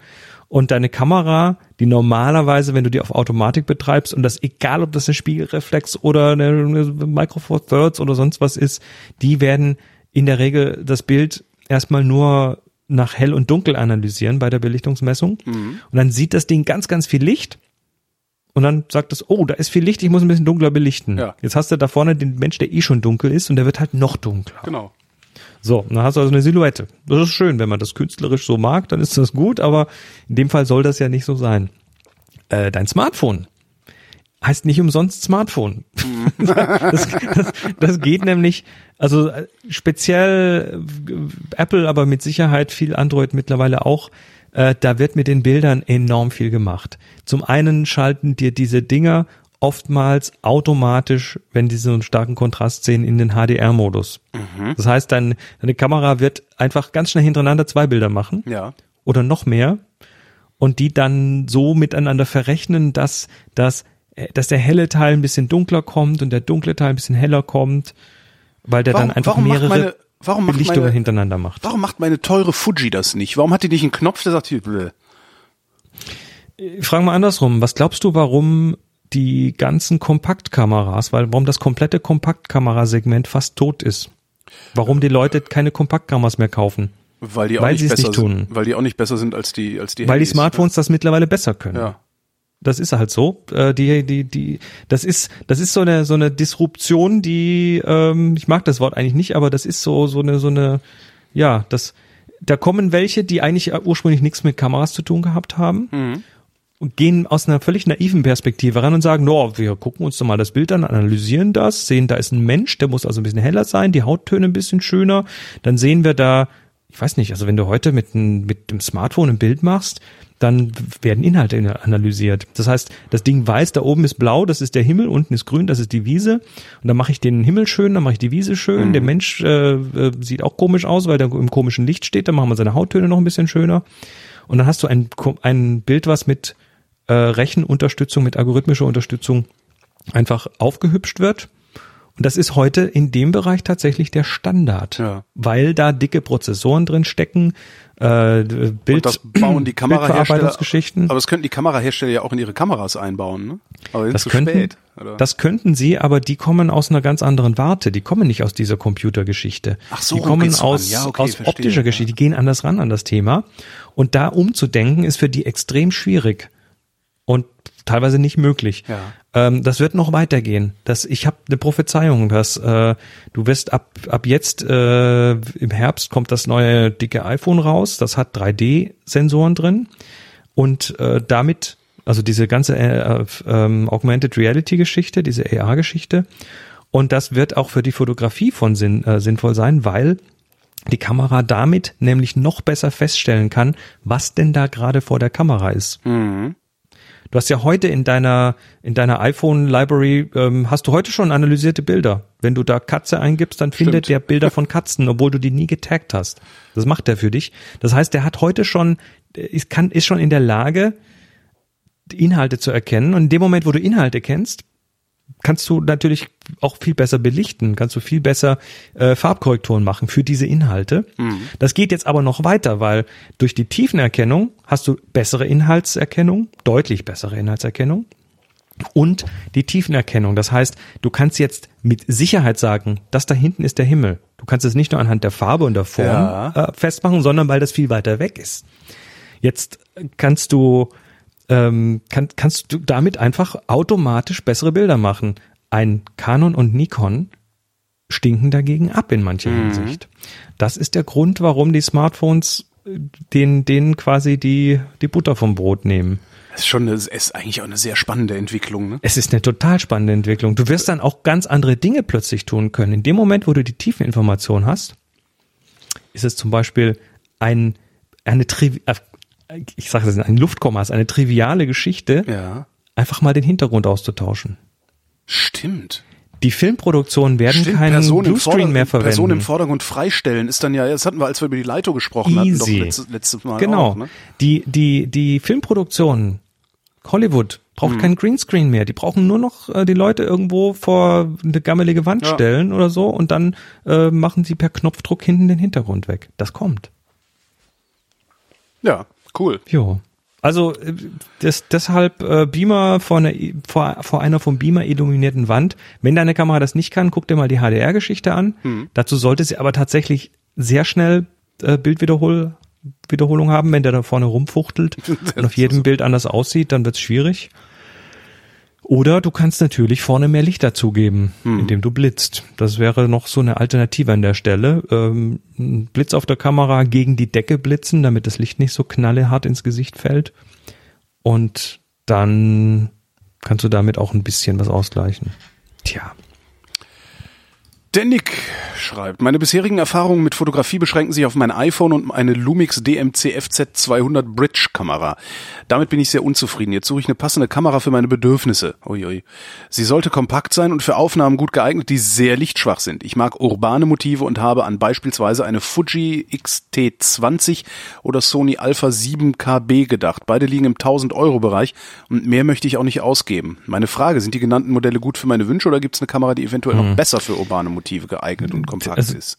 Diese Frage nach konkreter Kaufberatung kriege ich ganz oft. Ja. E- Eigentlich täglich. Und ich muss ganz oft passen. Auch hier muss ich passen. Ich kenne weder die Fuji XT20 persönlich, also habe zumindest keine lange Zeit damit verbracht. Und die Sony Alpha 7 KB äh, habe ich auch noch nicht lange in der Hand gehabt, beziehungsweise noch gar nicht in der Hand gehabt. Das heißt, ich kann dir da nicht wirklich viel dazu sagen. Ähm, wenn du aber in mir sehr, gerade an, ja. Wenn du in sehr lichtschwachen Bereichen unterwegs bist.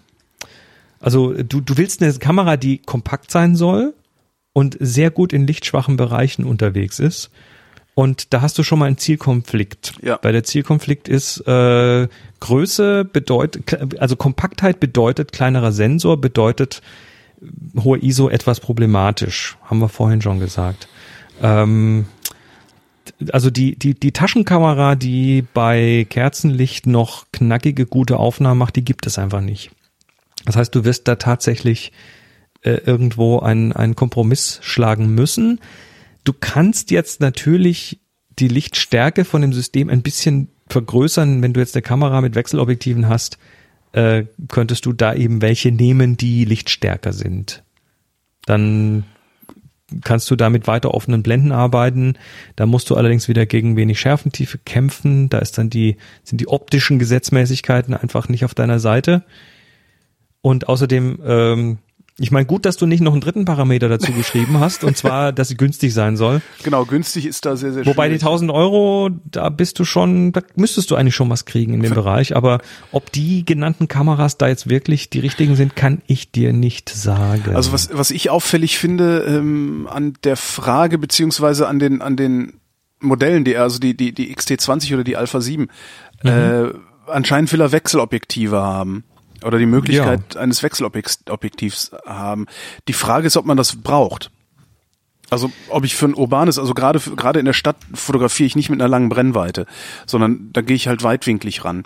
Naja, aber du kannst halt bei den Wechselobjektivkameras immer auch die an der Lichtstärke drehen das ist durch richtig, andere Objektive. Du richtig, kannst also du kannst jetzt halt richtig viel Geld ein aufs- 1,8er Objektiv genau. holen, aber da musst du halt wieder richtig viel Geld Du rein. musst halt richtig da viel bist du dann Geld bei den drauf 1000 Euros wahrscheinlich im Gesamtpaket nicht mehr. Also die Frage urban, also tendenziell weitwinklig, tendenziell weitwinklig, tendenziell äh, lichtstark und tendenziell klein beantworte ich mit Fuji X100 oder Fuji X70. Ähm, die preislich auch noch im Rahmen liegen. Ich glaube, die X70, warte mal, kostet die denn? Die ist, glaube ich, so teuer auch nicht mehr. Naja gut, 700, 700 Euro, 750 Euro. Das ist doch noch ordentlich Geld. Ähm, und die X100 kostet ein Tausender, aber die haben halt beide APS-C-Sensoren. Das heißt, die haben schon mal Sensoren, die, die gut ISO verkraften. Also APS-C ist, liegt, liegt von der Größe zwischen Micro Four Thirds und Genau. Vollformat. Die, ja. die verkraften beide äh, sehr gut ISO. Also meine, mein, ich habe eine X100, die rauscht bei 1600 noch kaum. Ja? Und hat halt ein äh, 23 Millimeter Objektiv, ja, das, daraus wird dann 35 Millimeter und ich glaube die X70, die ist dann noch ein bisschen, äh, äh, hat ein bisschen engeren Winkel noch. Ähm, das wäre so die, die Kaufberatung, die ich geben würde, wenn es darum geht, was kompaktes, lichtstarkes zu haben.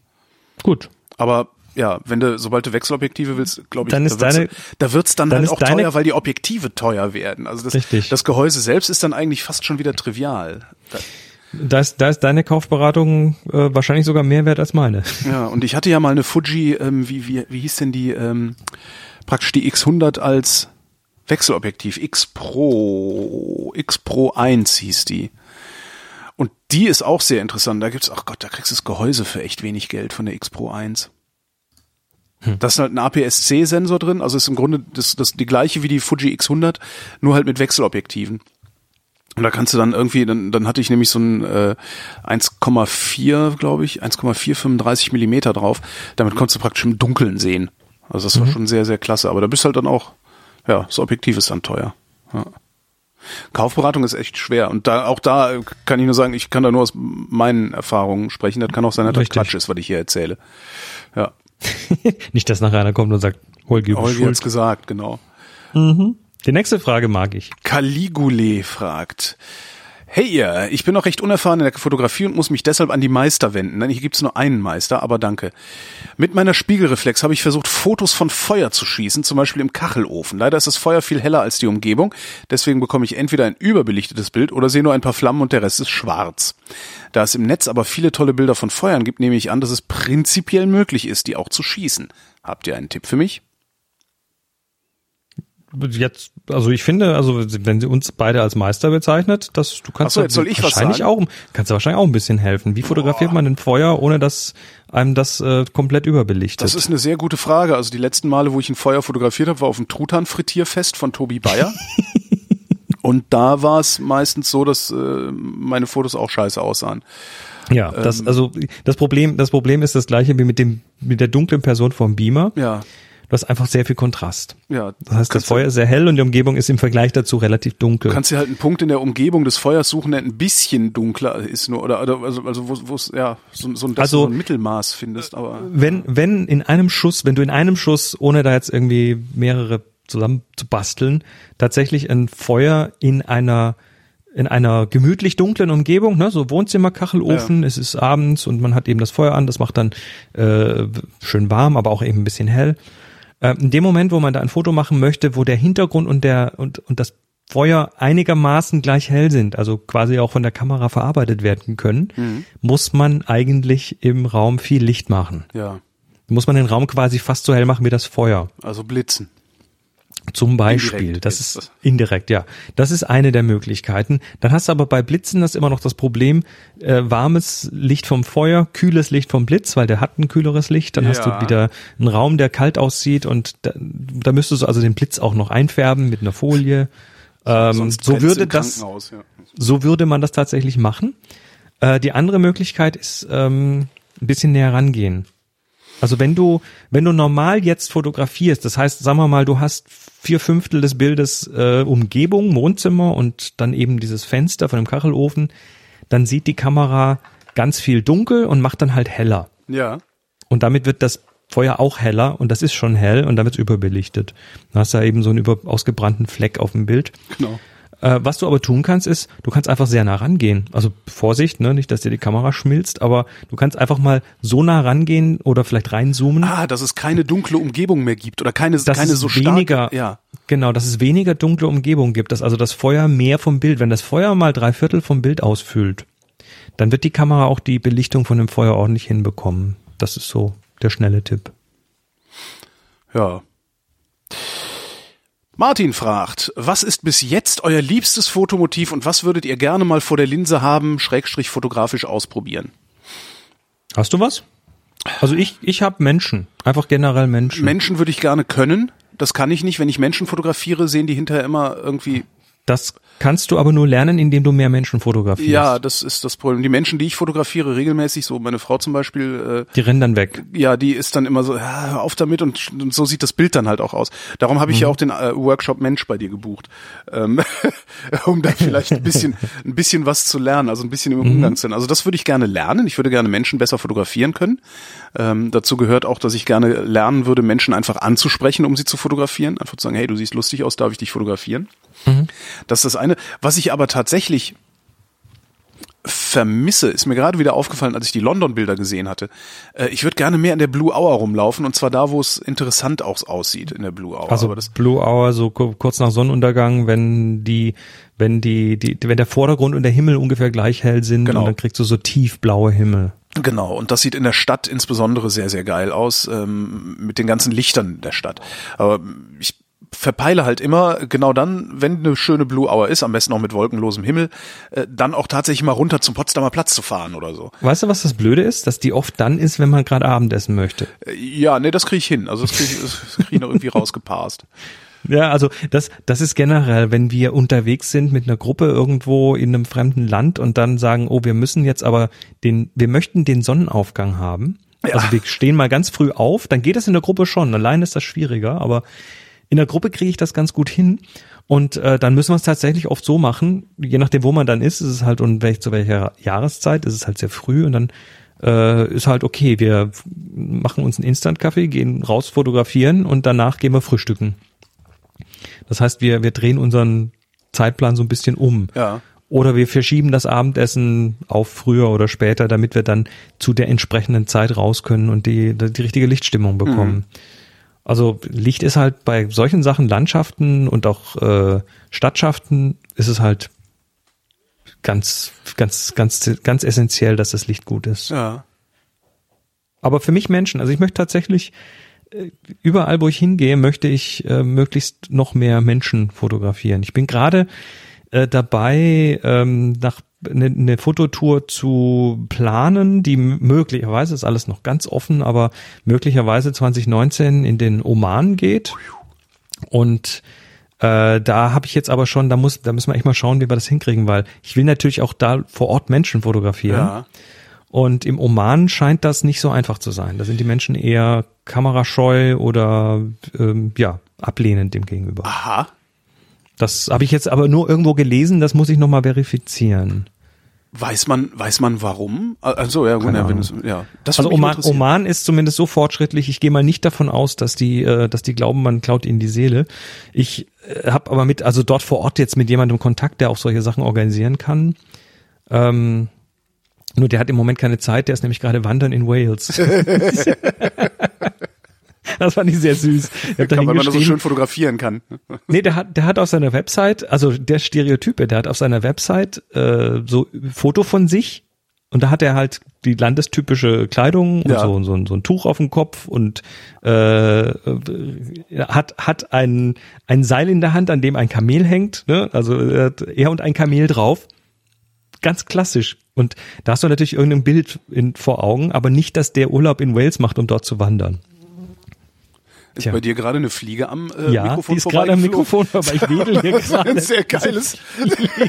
Die ist, direkt, die ist direkt zwischen meinem Mund und dem Mikrofon gerade durchgeflogen. Du hast die ausgeatmet, gib's zu. Ja. Sollten wir langsam mal zur Atem, Bilderschau du? kommen? Ähm, Ich finde ja, wir, wir haben äh, zwar noch einige Fragen, aber Ja, die können wir aufs nächste Mal verschieben. ja, ja, sicher, wir, wir machen das ja gerne, sonst gehen uns Und- hinterher noch die Themen aus und dann müssen wir die Sendung Richtig. einstellen. Ihr, nee, das lassen wir. Ihr dürft uns auch gerne Fragen reinwerfen. Ja. Auf der, äh, in den Shownotes gibt es einen Link zur Vrind Bilderschau. Äh, und Oder- zu den, zu den Vrind-Fragen und zur Vrind-Bilderschau, zu der wir jetzt kommen. Hast du die wieder? Ah, ah, Ah, nee, genau. Also ich sag mal noch kurz die Links für die Leute, die zu faul zum, zum Nachgucken sind. tfttf.com slash Vrindbilderschau. ja. Da kann man äh, seine Bilder einreichen und tfttf.com slash Vrindfragen. Teste das mal hier. Genau. Job tut noch. Tut auch gut. Kommen wir zur Bilderschau. Hast du die wieder irgendwie markiert? Ja, ganz unten. Ah, ganz ich habe die nach unten geschoben, ganz ans Ende. Ach, schon wieder Und- Tobi dabei? Guck an, guck an. Äh, ja. Wieso schon wieder Tobi dabei? Äh, den hatten wir schon mal. Das ist der, dem ich vorgeworfen habe, dass er sich in Zürich immer mit der Schwarz-Weiß-Kamera so lange an der Ecke stellt, bis ein geiles Foto bei rumkommt. das ist doch nicht falsch. Eben, aber ich hasse ihn dafür, weil immer geile Fotos bei rumkommen und ich immer nicht die Muße habe, äh, mich irgendwo hinzustellen. Ich habe drei Bilder ausgesucht wieder. Und zwar eins von Tobi, eins von Christian, eins von Marian. Jo. Ähm, ich habe, ich habe einen, ich, ich musste ganz hart sein und einen disqualifizieren. Wenn ihr auf das tfttf.com slash Vrindbilderschau geht, äh, steht da ganz klar, dass pro Teilnehmer und Teilnehmerin und pro Folge ein Bild Ja. und zwar ein selbstgeschossenes Bild kommt. Und äh, ich hau jetzt einfach mal dem Steffen kurz auf die Finger. Warum? Ähm, weil er eins, zwei, drei, vier, fünf, sechs, sieben Bilder innerhalb von fünf Minuten submitted hat. okay, nee, das, das gehört sich ja nun nicht. Und das ist, das ist einfach den anderen gegenüber nicht so ganz nett.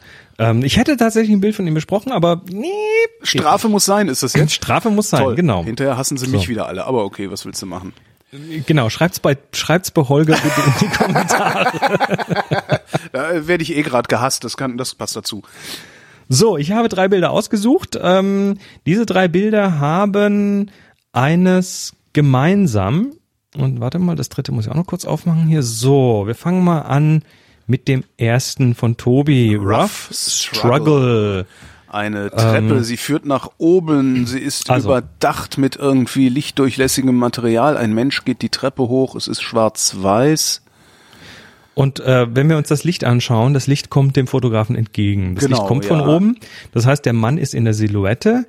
Ähm, die, das Licht bringt die Treppe trotzdem zum Vorschein, indem es die Kanten der Treppe erleuchtet. Ähm, und dann ist da noch eine recht interessante Spiegelung. Der Mann ist nämlich neben einer irgendwie gearteten Marmorwand, die Ja. äh, poliert ist und die ihn dann zurückspiegelt. Das macht das Ganze sehr interessant, finde ich. Ähm, das Licht ist das Ding, was mich an dem Bild Ja. äh, fasziniert, weil das äh, tatsächlich fast nur Gegenlicht ist. Es Ja. kommt also, das Licht kommt äh, aus, ja, scheint quasi dem Fotografen entgegen. Dadurch hast du den Mann A in der Silhouette, B hast du ihn noch so ein bisschen an den Kanten definiert. Es gibt so ein bisschen Kantenlicht an seinem Arm, an seinem Kopf. Und äh, er verdeckt den Lichteinfall in diesen Schacht natürlich auch durch seinen Körper so gut, Er steht- dass, du steht da überhaupt genau in der, dass du überhaupt in der Lage bist, den Rest dieses Schachts auch abzubilden. Weil wenn der Mann da nicht stehen würde, wäre das wahrscheinlich ein furchtbar helles, eigentlich uninteressantes Bild.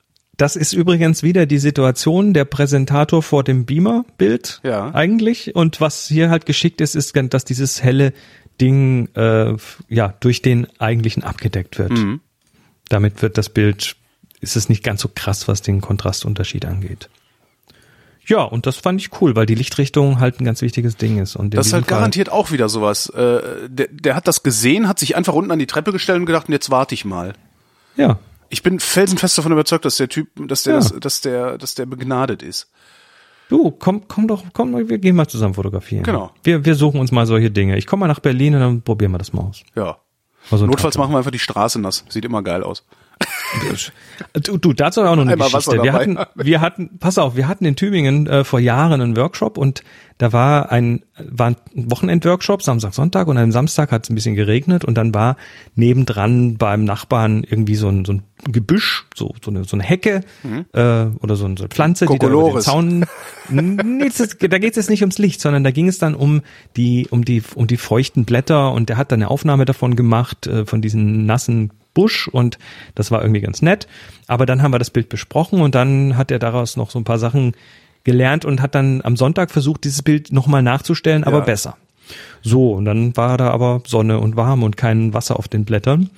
Und ich habe im Studio so eine so eine äh, Sprayflasche, Ja, so so eine Blumenspritze, Sprühflasche, ne? genau so eine Blumenspritze, mit der man halt auch mal was nass machen kann, Mhm. wenn man es dann für, für Fotografie braucht. Und die hat er dann genommen, hat die mit Wasser gefüllt, ging raus und stand dann bei diesem Nachbarn am Gebüsch und sprühte das Gebüsch an, bis dann der Nachbar rauskam, leicht entzürnt meinte, was machen Sie denn hier mit meinem Gebüsch? Nix, nix. Nix, Welt. nix, um DDT. Genau. ähm, ja. Also ne, nass machen ist cool. Das machen sie immer super. Ja. Wir haben damals, als ich, als ich noch beim Film war, haben wir sogar teilweise Innenräume nass gemacht. Also hatten wir Ja, einen ja. Wetdown auf dem, auf dem Flur im Krankenhaus und so. Ja, weil es dann super aussah. glänzt. Ja. Ist dann bloß schwierig, wenn die Schauspieler plötzlich ausrutschen. Stimmt, das sind sie gar nicht komisch. Glitch. Nächstes Okay. Bild, auch so eins. Sun heißt es. S-U-N-N. Genau. SUNN von Christian Rote. Äh, das ist, ja, was sehen wir? Wir sehen äh, Silhouetten auf einem sehr, sehr spärlich beleuchteten Bild. Ähm, ich dachte am Anfang, das ist ein satanisches Ritual. Ja, irgendwie so ein Druide, dieser- der äh, äh, mit so Also einem rechts- Kapuzenmantel, ne? Genau. Genau, rechts ist einer mit einer mit einer Kapuze, der so eine Hand äh, irgendwie äh, salbungsvoll erhoben hat. Auf der linken Seite sieht man ins Dunkle abtauchend Leute, die ihm äh, Die die Hände Hände, entgegenreichen, entgegenstrecken. So ähm, ähm, Heiland, nimm uns mit. So ungefähr ist das und äh, ich finde das vom Licht her total spannend. Das, Das, ist, ist äh, Kracher, ja. Das ist eine Konzertsituation. Der Typ hat eine Gitarre um. Das sieht man links unten. Ach, der hat eine, hängt ein ah, eine. Gitarre um und ah, jetzt ja. Ich jetzt, vermute du's sagst, trotzdem, ja. dass der eine Kapuze aufhat, Ja. weil das könnte ja irgend so eine Grunge, Märchenrock. Nee, Märchenrock Rockband. oder was, irgendwas Heftiges oder keine Ahnung. Äh, aber das kann ich mir vorstellen, dass das so eine Situation ist. Man äh, erahnt rechts hinten auch noch andere Dinge. Das Licht ist cool, weil das Licht kommt von außerhalb des Bildes rechts oben und äh, beleuchtet Rauch und der Rauch beleuchtet das Bild. Du hast ein, was man so als Irre. Volumenlicht bezeichnet. Du hast also ein, Volumenlicht, ein Licht, was quasi wie körperlich im Raum steht, aber dann trotzdem nur den Backdrop bildet hinter der Silhouette. Ja. Und äh, links die Menschen, die, die so ja, jubeln, klatschen, keine Ahnung, was sie tun, aber sie, sie sind in irgendeiner Form ähm, agitiert und verschwinden dabei so im Dunkeln nach links, weil da eben dann das Publikum an der Stelle nicht mehr beleuchtet ist. Ähm, das Ganze hat er sehr, äh, ja, sehr, das hat er noch getont, das Bild. Also ich vermute, das Licht ist tatsächlich noch ein bisschen nachgefärbt. Aha. Das Licht ist, äh, ist eher warm und der Rest taucht eher in so ein dunkles grün-blau ab. Das kommt schon. Das ist schon eine coole Aufnahme, Ja. finde ich. Sehr. Also auch hier, auch Er hier sieht halt so, so cool, dass gegen es, den Fotografen. So cool, dass es aussieht, als wäre es eigentlich so ein, so ein äh, künstlich, also als wäre es irgendwie das wäre gestellt. Microsoft Paint. Ich so. würde, ich würde jetzt, glaube ich, wenn ich das tatsächlich stellen würde, das Bild, würde ich die Gitarre noch rausnehmen, dass man tatsächlich nicht mehr weiß, ob Ja. das jetzt ein Konzert ist oder ob das jetzt irgendwie gerade eine Obwohl Teufelsbeschwörung du, du könntest ist. jetzt genauso gut auch gesagt haben, also wenn du nicht gesagt hättest, der hat da eine Gitarre, äh, sondern wenn du gesagt hättest, naja, der hat da noch irgend, weiß ich nicht, den Beutel mit den äh, Tierknochen für die Weissagungen umhängen, äh, fände ich das ähnlich glaubwürdig. Also, So. Was ich, was ich jetzt noch lustig finde, äh, da muss ich kurz lachen, äh, da entweder seine Haare oder sein Bart gucken so die Spitzen davon unter dem Arm raus, das sieht so wie eine komische Achselbehaarung genau, das sieht aus wie eine aus, ja, sehr üppige Achselbehaarung. aus, aus dem man Zöpfchen flechten könnte. Ei, ei, ei. Kommen Das hätte ich vielleicht noch weggemacht. Bild. Ja, stimmt. Das nächste Bild sieht aus, als würde Satan eine Kippe rauchen. Findest du? Ja, ich weiß nicht warum. Also es ist bei mir sehr hell im Raum und ich habe es auch nicht auf Vollbild. Warte mal, wie macht man Also? Marian Rabe hat das Bild eingereicht. Ja. Äh, Titel In the Dark. Und äh, wir sehen, ähm, ich denke, es ist eine Frau. Sieht Tja, zumindest so aus Frau? im Gegenlicht. Also auch hier, die Lichtquelle ist irgendwo ein Fenster links hinten.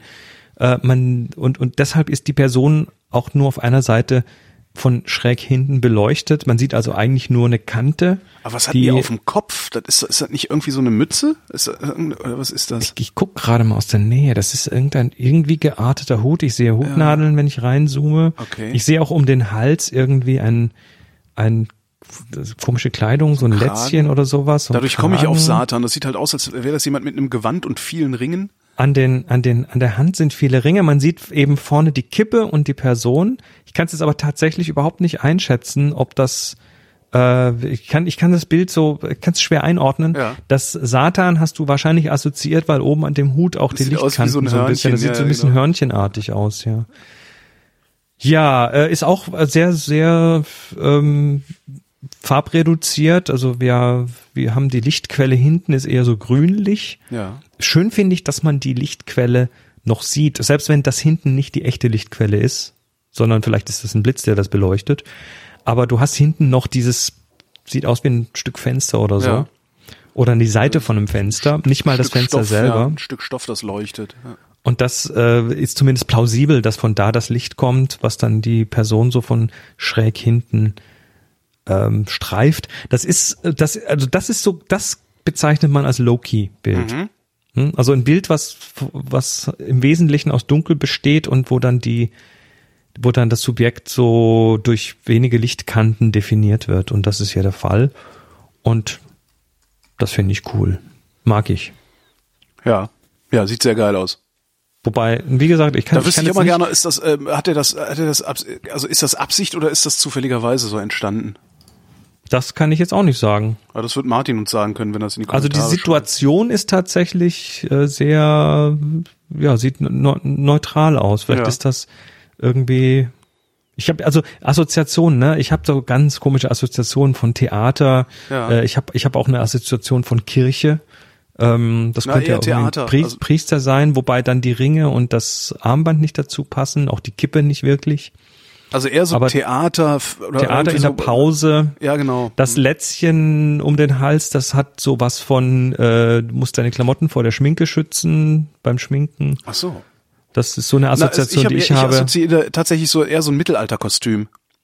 Mhm. Also ein Mittelalterkostüm und ja, sitzt halt in der Ecke und raucht jetzt erstmal eine Kippe, weil war gerade anstrengend oder äh, hat lang gedauert oder so. Ja. Also Marian, pa- pack uns doch das, das doch mal bitte in die Kommentare. Das würde Genau. mich jetzt auch interessieren, was das, was dahinter steckt.